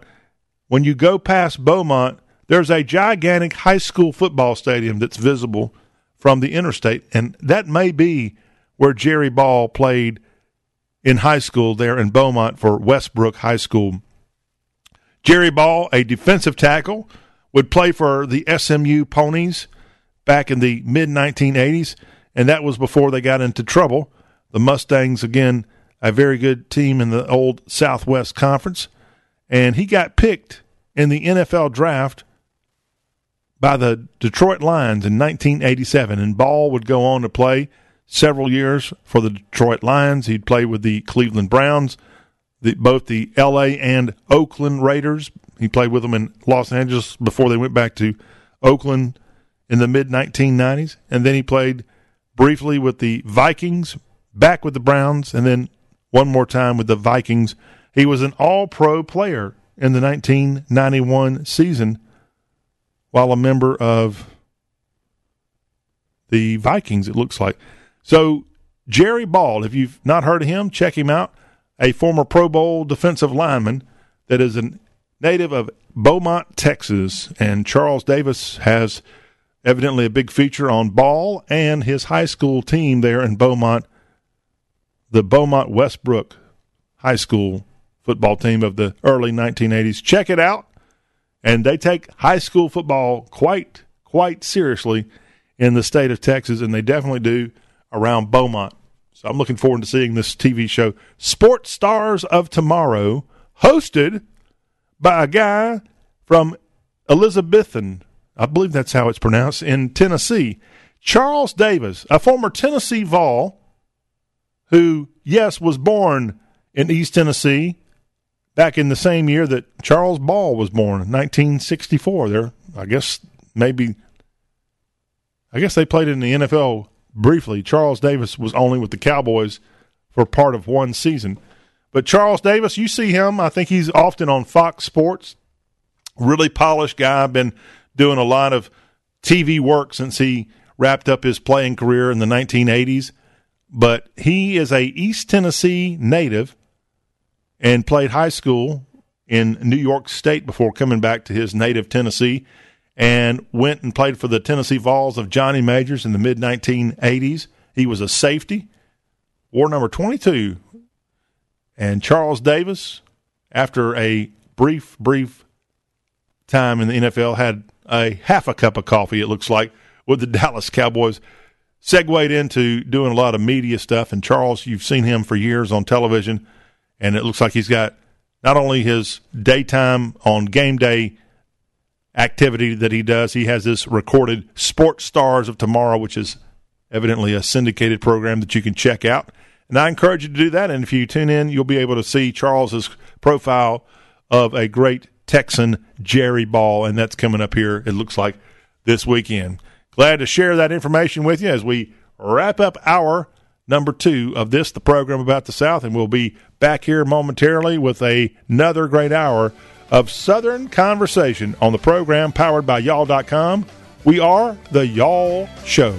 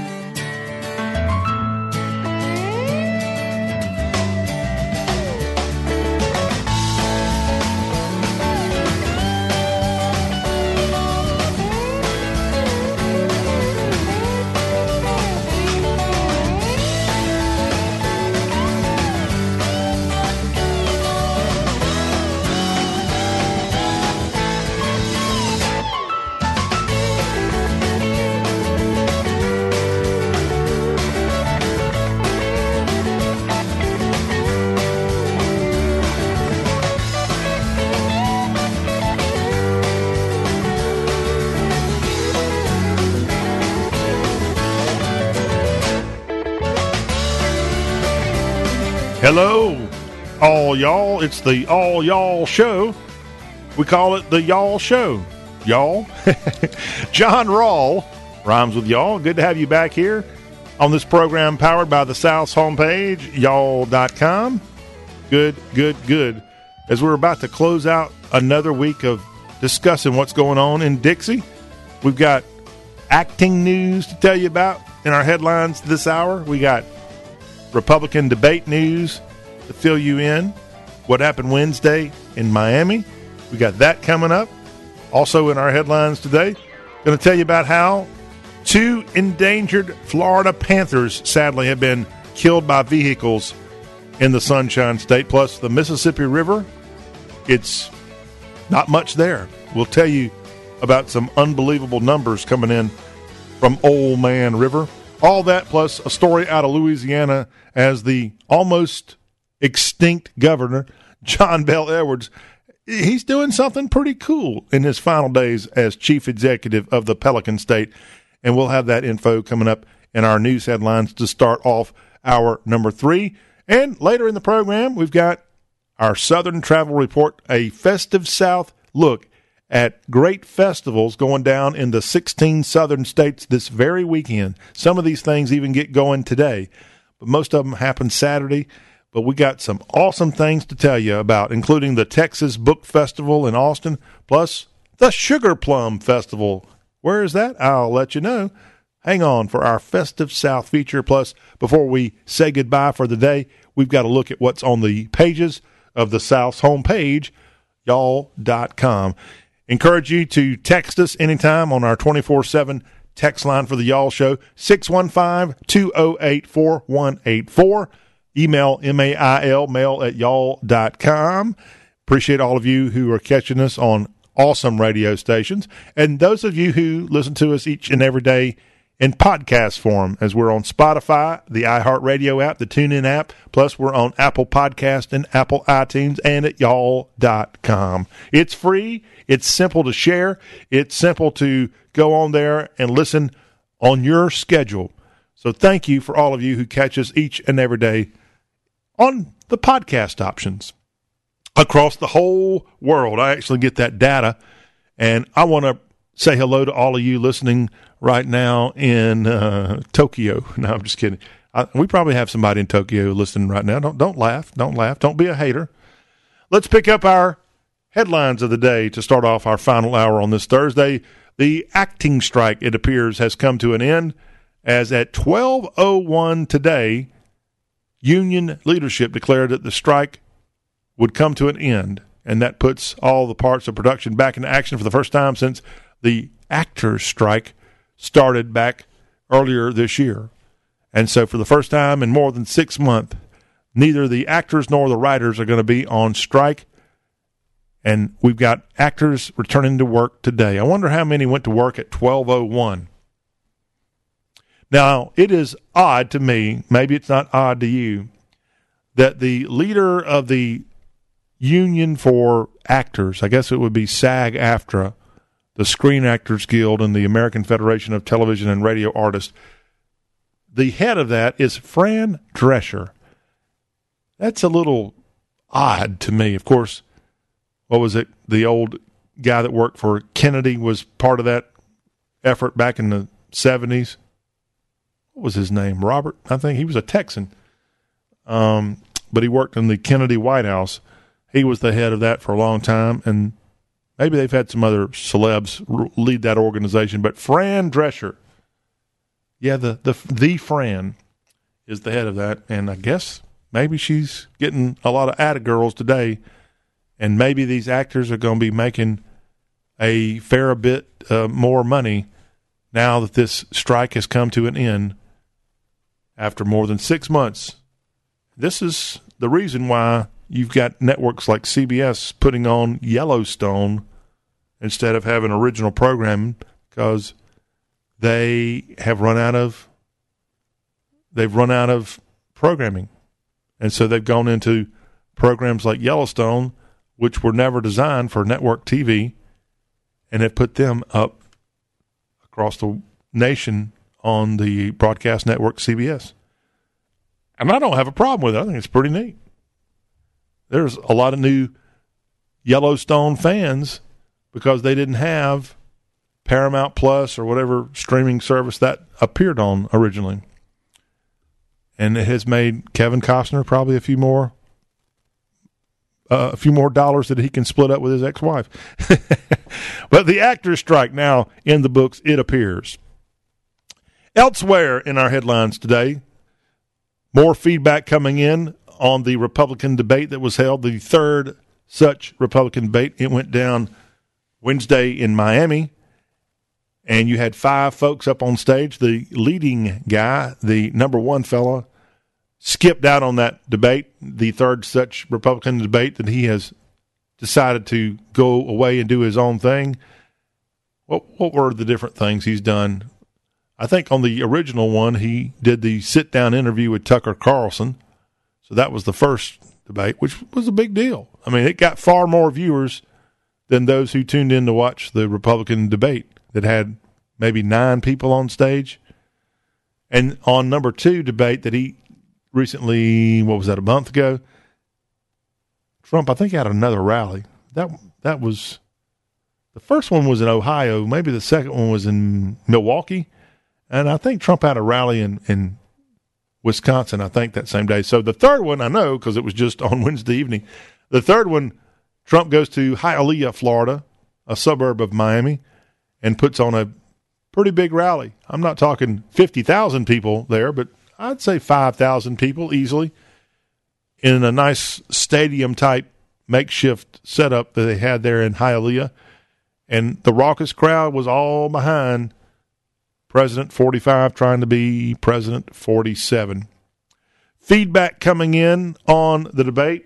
Actually, during that break we just had, I saw an article that I meant to go back and reference this. This is coming to us courtesy of the website Politico as their staff has got an article up called Who Won, Who Lost, and Who Went Unhinged in Miami.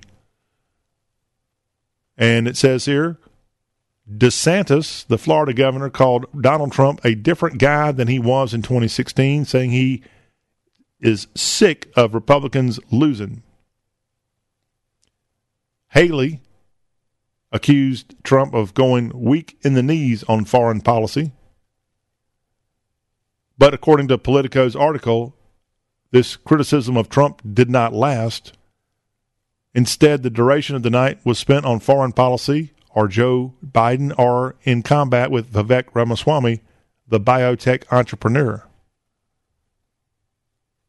And so they have their various Politico staff members all weighing in on what their thoughts were on the 2023 number three Republican debate. One person named Ren says, My jaw dropped when Ramaswamy brought up Haley's daughter's presence on TikTok. Ramaswamy has children too and is rightly protective of them as he campaigns for president. And then my jaw dropped a little more when Haley called him scum in response. Now, I will say that Nikki Haley's daughter is a grown woman. She is roughly 25 years old now. And yes, Nikki Haley should have a right to defend her child whenever Ramaswamy brings her into a Republican debate conversation. But she's not 15 years old. She's not 10. She's she's already a college graduate. If you want to consider Clemson a college, which is where Nikki Haley went to. You know, she doesn't have any kind of postgraduate work. She does not have a law degree. She does not have a master's degree. She went to Clemson, I think, studied finance or something like that. And that's all she's got. Her gift is running her mouth, and she's pretty good at it. Evidently, it's led her to be up there on the stage talking about her heels and more as she did Wednesday night. But Ramaswamy, man, is he starting to go down from where he was when this all got going on that first debate in Ohio. And now we've got, uh, I guess the first debate was Ohio. Gosh, you start losing track of where these things were. Maybe the one was in Milwaukee, the first one. But regardless, his star is fading a bit. And then DeSantis, to his credit, he, he's he's not had the best of times lately, but I, I felt like if you watch this debate – he did a good job of holding his ground and putting out punches when he needed to. And he's a he's a good he's a good alternative. He has been the choice of Trumpers who, if you can't have Trump, well, the next best thing appears to be Ron DeSantis. I would say that's what most Republicans who are number one Trump, number two Ron DeSantis, Ron DeSanctimonious, number two. I think that's pretty accurate. And look, I just called him by a nasty nickname, but I think he's fine with that as long as he ends up being the nominee. The naval reservist, the naval JAG officer, Ron DeSantis, Jacksonville, Florida's own. Elsewhere in our headlines across the Southeast today, keeping it in the state of Florida, unfortunately, we have to tell you today that two endangered Florida panthers have now been reported killed by vehicles. A two year old male panther found Monday near the Spirit of the Wild Wildlife Management Area in Hendry County, Florida, and then a three year old Florida female female panther found dead near the Fisheating Creek Wildlife Management in Glades County in the state of Florida. All 10 known Florida panther deaths this year caused by vehicle collisions. That, according to the Florida Fish and Wildlife Conservation Commission.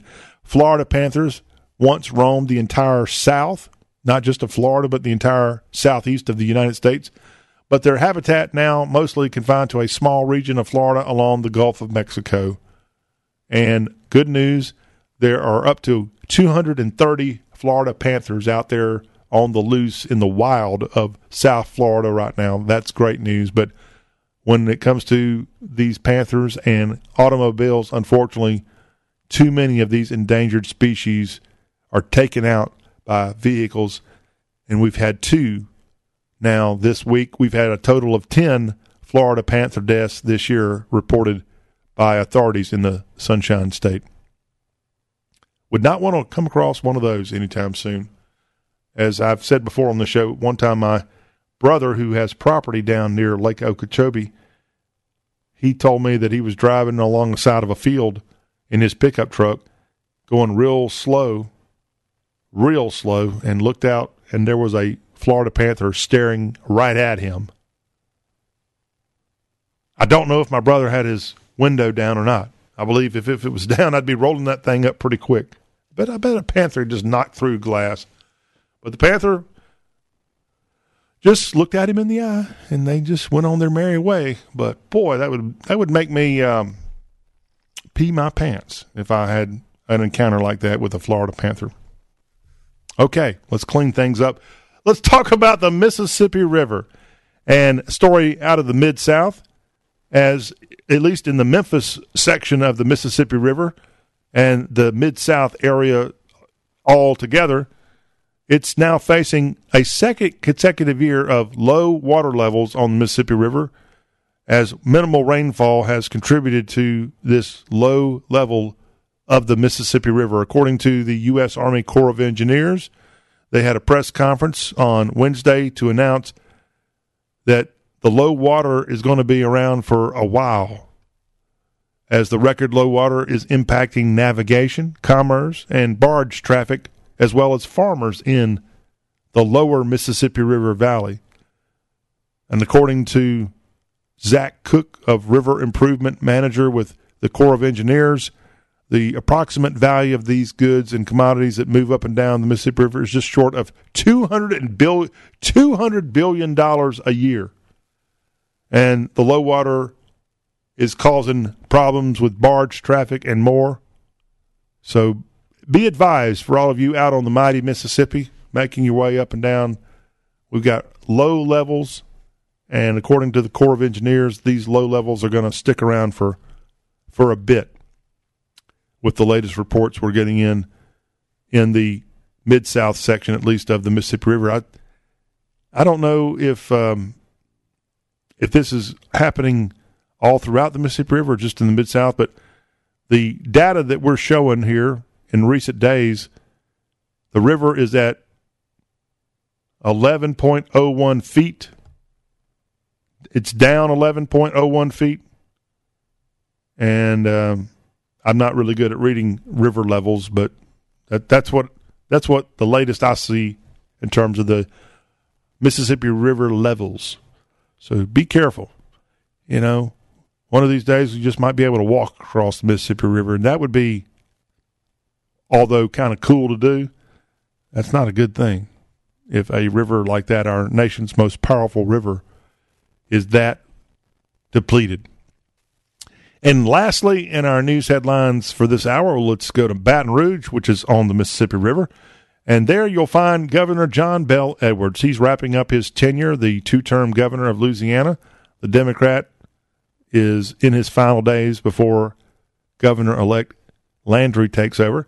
But Governor Edwards, in recognition of the National Sleep Foundation's efforts, has proclaimed this week to be Drowsy Driving Prevention Week in the Pelican State. And Drowsy Driving Prevention Week is a national campaign led by the National Sleep Foundation that found that six in ten drivers have driven a car when they were so tired they had a hard time keeping their eyes open. That would be me. And you know what? I bet you you are also likely to be in the 60 percentile of drivers who've been driving when they probably should have had a hotel room and slept it off. And although 95% of Americans think it's a bad idea, most people who are too fatigued to drive, they go ahead and do it anyway. And I'm raising my hand. I'm definitely guilty of that. The Louisiana Highway Safety Commission is committed to raising awareness of drowsy driving and its inherent dangers for Louisiana road users. 32 lives in Louisiana lost in a time period due to drowsy driving.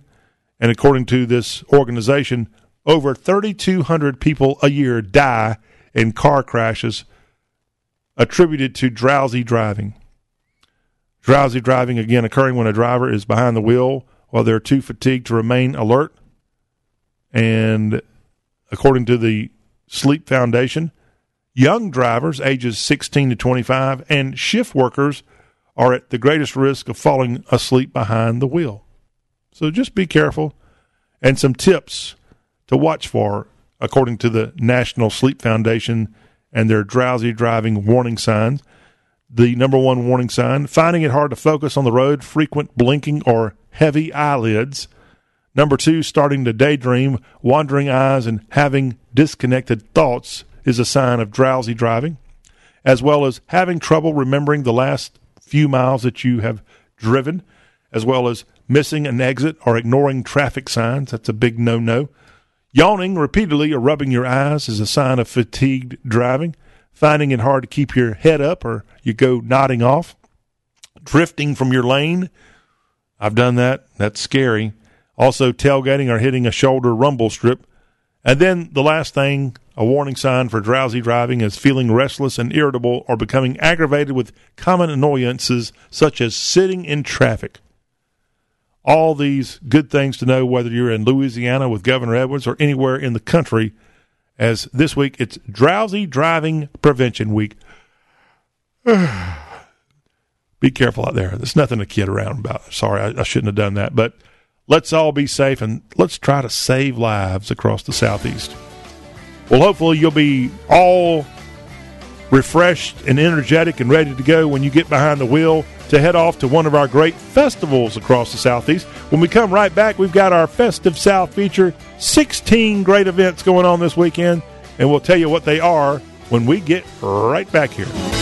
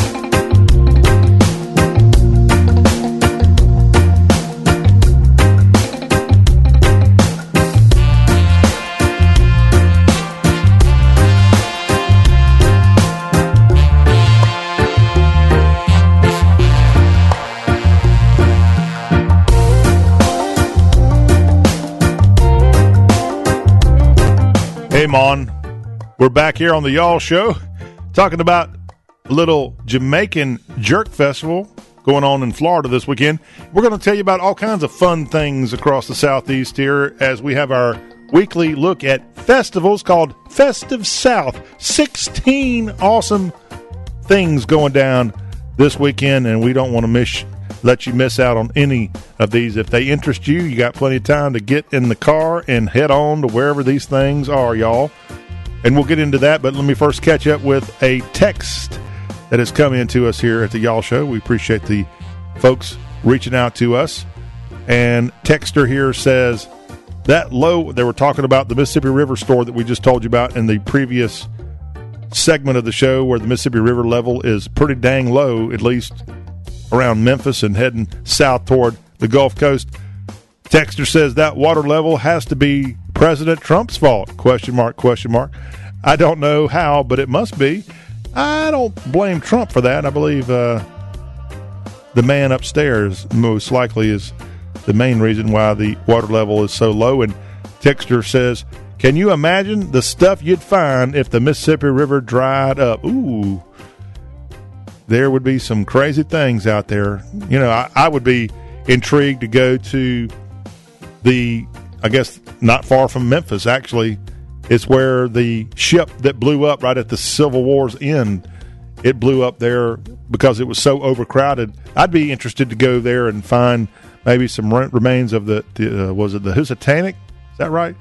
Um, Yankee ship blew up over. It's, it's actually the deadliest loss of life from a ship in American history, and it didn't happen off the Atlantic coast. It didn't happen off of the Pacific coast or even out in the Gulf of Mexico. It happened near Memphis, Tennessee. Technically, I think most of the remains are over near Osceola, Arkansas. Is where it's a little closer to that ship. The uh, the ship that went down right after the end of the Civil War. It was full of a bunch of Yankees who had just been released from Confederate prisons. That's what I'd be interested in finding, but I bet you you'd find plenty of cars, lots of trees, lots of bodies, frankly, if, if the Mississippi River dried up. Let's let's hope that doesn't happen. But we appreciate the feedback here on the Y'all Show. Let, let's let's get back to talking about what's going on in Miramar, Florida. It's the Grace Jamaican Jerk Festival going on this weekend. Yeah, man. This is taking place at the Miramar Regional Park. Sunday afternoon, the Grace Jamaican Jerk Festival in Miramar, Florida this weekend. I, I wonder if that's specifically tied into Jamaican jerk chicken, which is, I'm sure, quite tasty, especially in Miramar, or if there are Jamaican jerks. Hmm. Don't know, but check it out Sunday in Miramar. Also, this weekend in Kentucky, you can go to Paris, and it's the Legends of Bourbon County Festival at Bourbon County Fairgrounds. And that would be, I guess, right down the road from Bardstown, is where you'll find Paris. But the Legends of Bourbon County Festival is this weekend in that section of the Bluegrass State, uh, state. And this is happening Saturday, starting at 10 o'clock at the Bourbon County Fairgrounds in Kentucky. In Maryland this weekend, you can go to Timonium, and it's the 49th annual Maryland Irish Festival, and that's at the Maryland State Fair Racetrack on York Road. So if you have plenty of Irish lineage and you're wanting to celebrate your Irish love, go to the 49th annual Maryland Irish Festival in that section of Maryland this weekend. This weekend, speaking of Irish, we've got maybe another ethnic group that would be very proud to celebrate their heritage this weekend, and that would be those of the nation of Turkey, because this weekend in Broken Arrow, Oklahoma, at Raindrop Turkish House on Houston Street, this weekend it's the Turkish Food and Art Festival in Broken Arrow, Oklahoma. That takes place Saturday from 11 until 5. So great cultures finding their way to the South.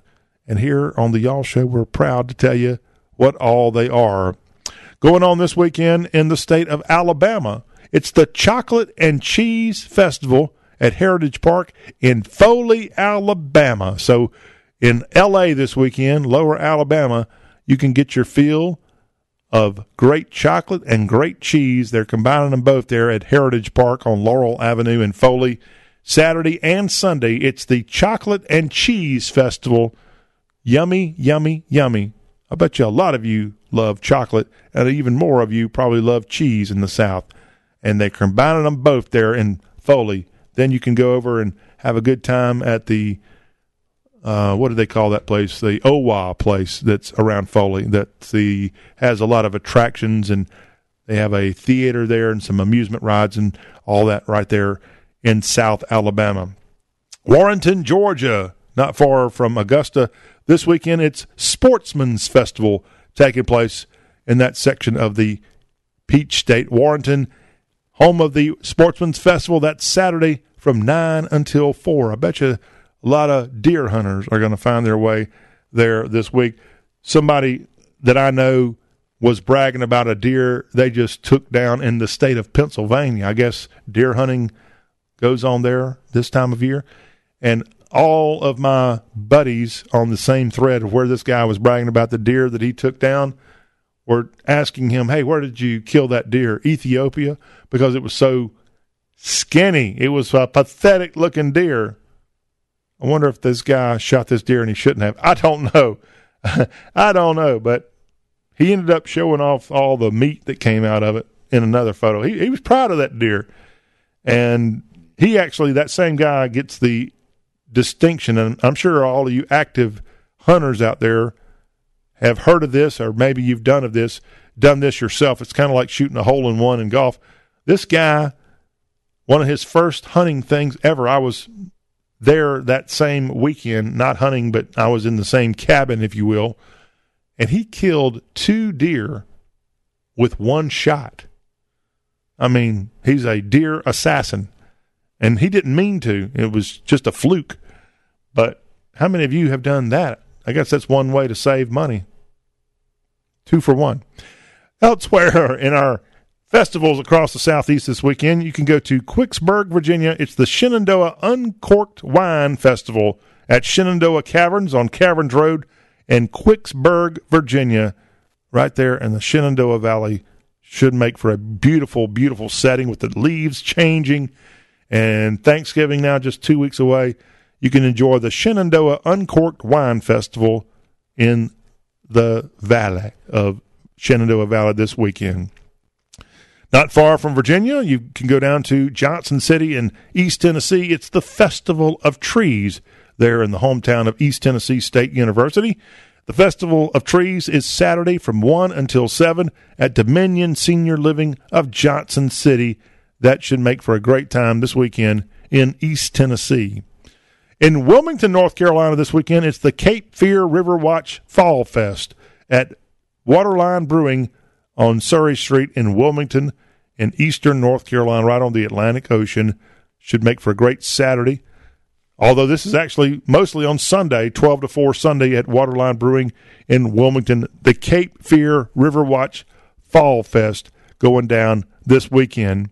Ridgeland, Mississippi. The Blues will be taking place at the Township at Colony Park. Great place there, right off of Interstate 55. But you've got there at the Township this weekend in Ridgeland, the Township Blues Festival, and that's 3 to 11 on Saturday. Some great acts coming into that little section of Jackson, just to the north of Jackson, just off of Interstate 55.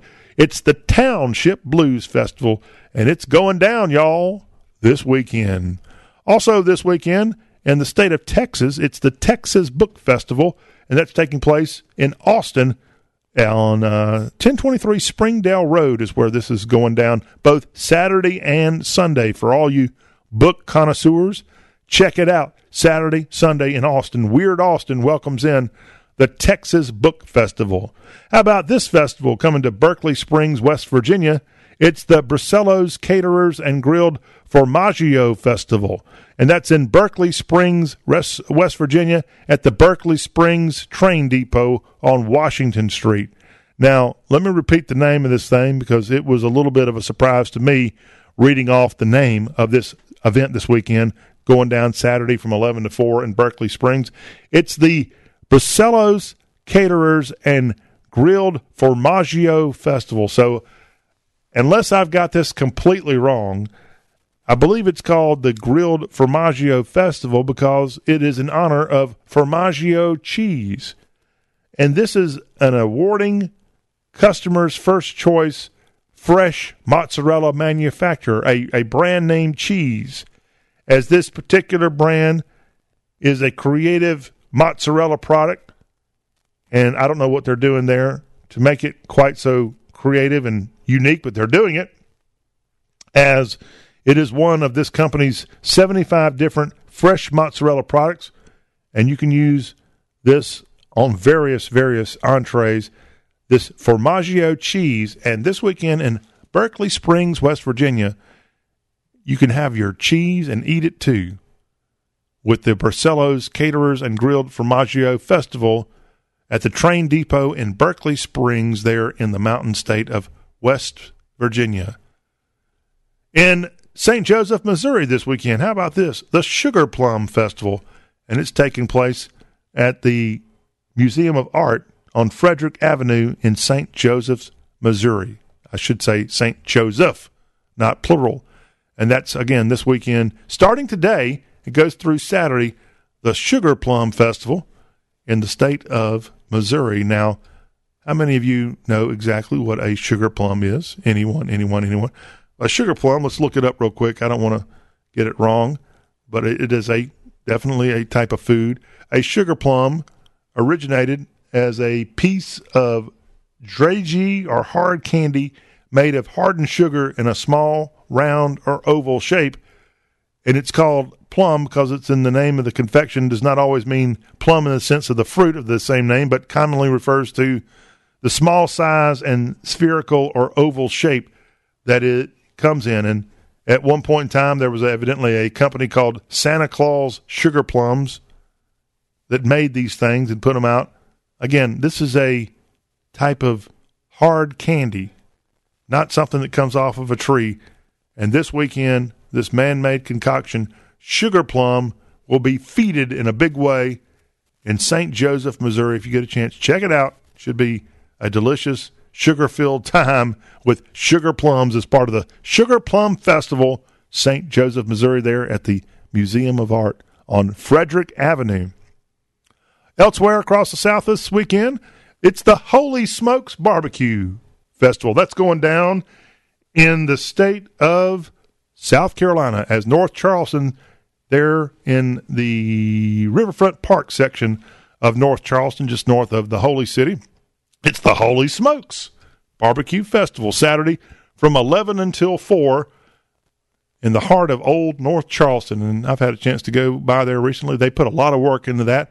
Tim Scott's hometown, North Charleston, South Carolina. Holy Smokes Barbecue Festival. I wonder if the senator is going to take a break away from the campaign trail and drop by the Holy Smokes Barbecue Festival and get some of that maybe delicious mustard based barbecue known all too well in the low country of SC. What about the low country, if you will, of Louisiana? This weekend in Dress, I had to go double check how to spell this, so don't, let me butcher this. Destrehan. Destrehan, Louisiana. It's the Destrehan Plantation Fall Festival, and that's Sunday in the afternoon hours at Destrehan Plantation on River Road. That beautiful, beautiful, historic highway north of New Orleans, up up the river from New Orleans, is where you'll find Destrehan and Destrehan Plantation specifically. Destrehan as a town is in St. Charles Parish, population just over 11,000, and it's again just just to the north of New Orleans if you're looking at it on the map named after Jean Noel Destrehan, who lived from 1754 to 1823, and he was twice president of the Orleans Territories Legislative Council. And so he also was in the United States Senate, and he also was in the Louisiana State Senate as well.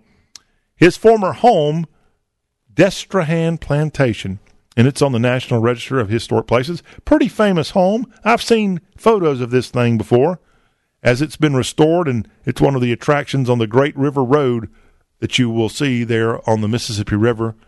And this is a French colonial style home that traces its origins to the 19th century when the plantation was a major producer of indigo and then sugarcane.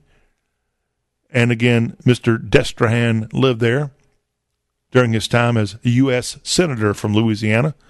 The house is a example of a plantation home outliving the oil refinery that had been built around it. Yeah, lots of oil refineries on River Road, but boy, what a beautiful plantation home, Destrehan. And this weekend, they'll be celebrating at Destrehan Plantation their fall festival Sunday afternoon. If you get a chance, head to this beautiful place in the Pelican State and have a historic and a very good time while you're there on River Road. And lastly, in our look at great festivals going on this weekend, we take you to the natural state, where this weekend it is the Arkansas Thespians One Act Festival in Searcy, Arkansas. And this is taking place at the Searcy Insul- Installation Company. I bet you they got a big, big, big building that they're going to be housing this thing in. And it starts this weekend. It actually runs through the 18th of November. The Arkansas Thespians One Act Festival in Searcy, starting on this day, November 9th, and going until the 18th. If you have a chance to enjoy a little little culture there with the Thespians One Act Festival in Searcy, Arkansas, and that is a quick gander at 16 great festivals and events going on across 16 southern states this weekend. You have no excuse to sit around next week and say, you know, I didn't do a thing all weekend. There was nothing to do. I just told you some awesome things to do. And while you're going to these things, you can thank the Y'all Show for the tip, okay? And we love to give y'all good ideas of things to do, especially on the weekend when we're not gathered here putting out Y'all shows for you. We're going to gather up after this break, and when we come back, we're going to give you a quick look at what's at y'all.com, the South's homepage. It's going to be fun, and I can't wait to tell you all about it on the show that shakes the Southland. We're the Y'all Show.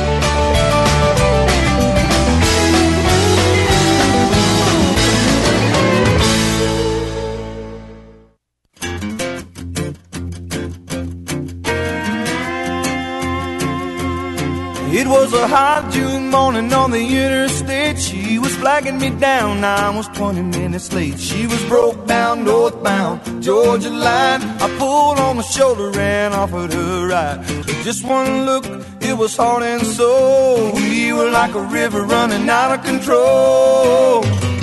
When the Tennessee River hits a Nickajack Dam, up comes the water over Nickajack land. Like a top on a bottle when it's ready to blow. Love is gonna take you where it wants you to go. When you buckle her down and she's a begging to break, well, the Tennessee River make a Nickajack break. We spent a week together and the next two nights it was a barn burning, nothing ever felt so right. Before we both knew it, we were making some plans, seeing rings on fingers on both of our hands. Daddy said I was crazy, the mamas both cried, but you gotta tell the world when you got it inside. When the Tennessee River hits a Nickajack Dam, up comes the water over Nickajack land. Like a top on a bottle when it's ready to blow. Love is gonna take you Oh, making Interstate 24 proud. In the previous segment, we were talking about Destrehan, Louisiana, and it's the plantation there located on River Road. And my mind was saying, I think that was the name of a band, River Road. And sure enough, that's the band right here from 1997, a song they took into the top 40 on Capitol Records. A little Nickajack, y'all.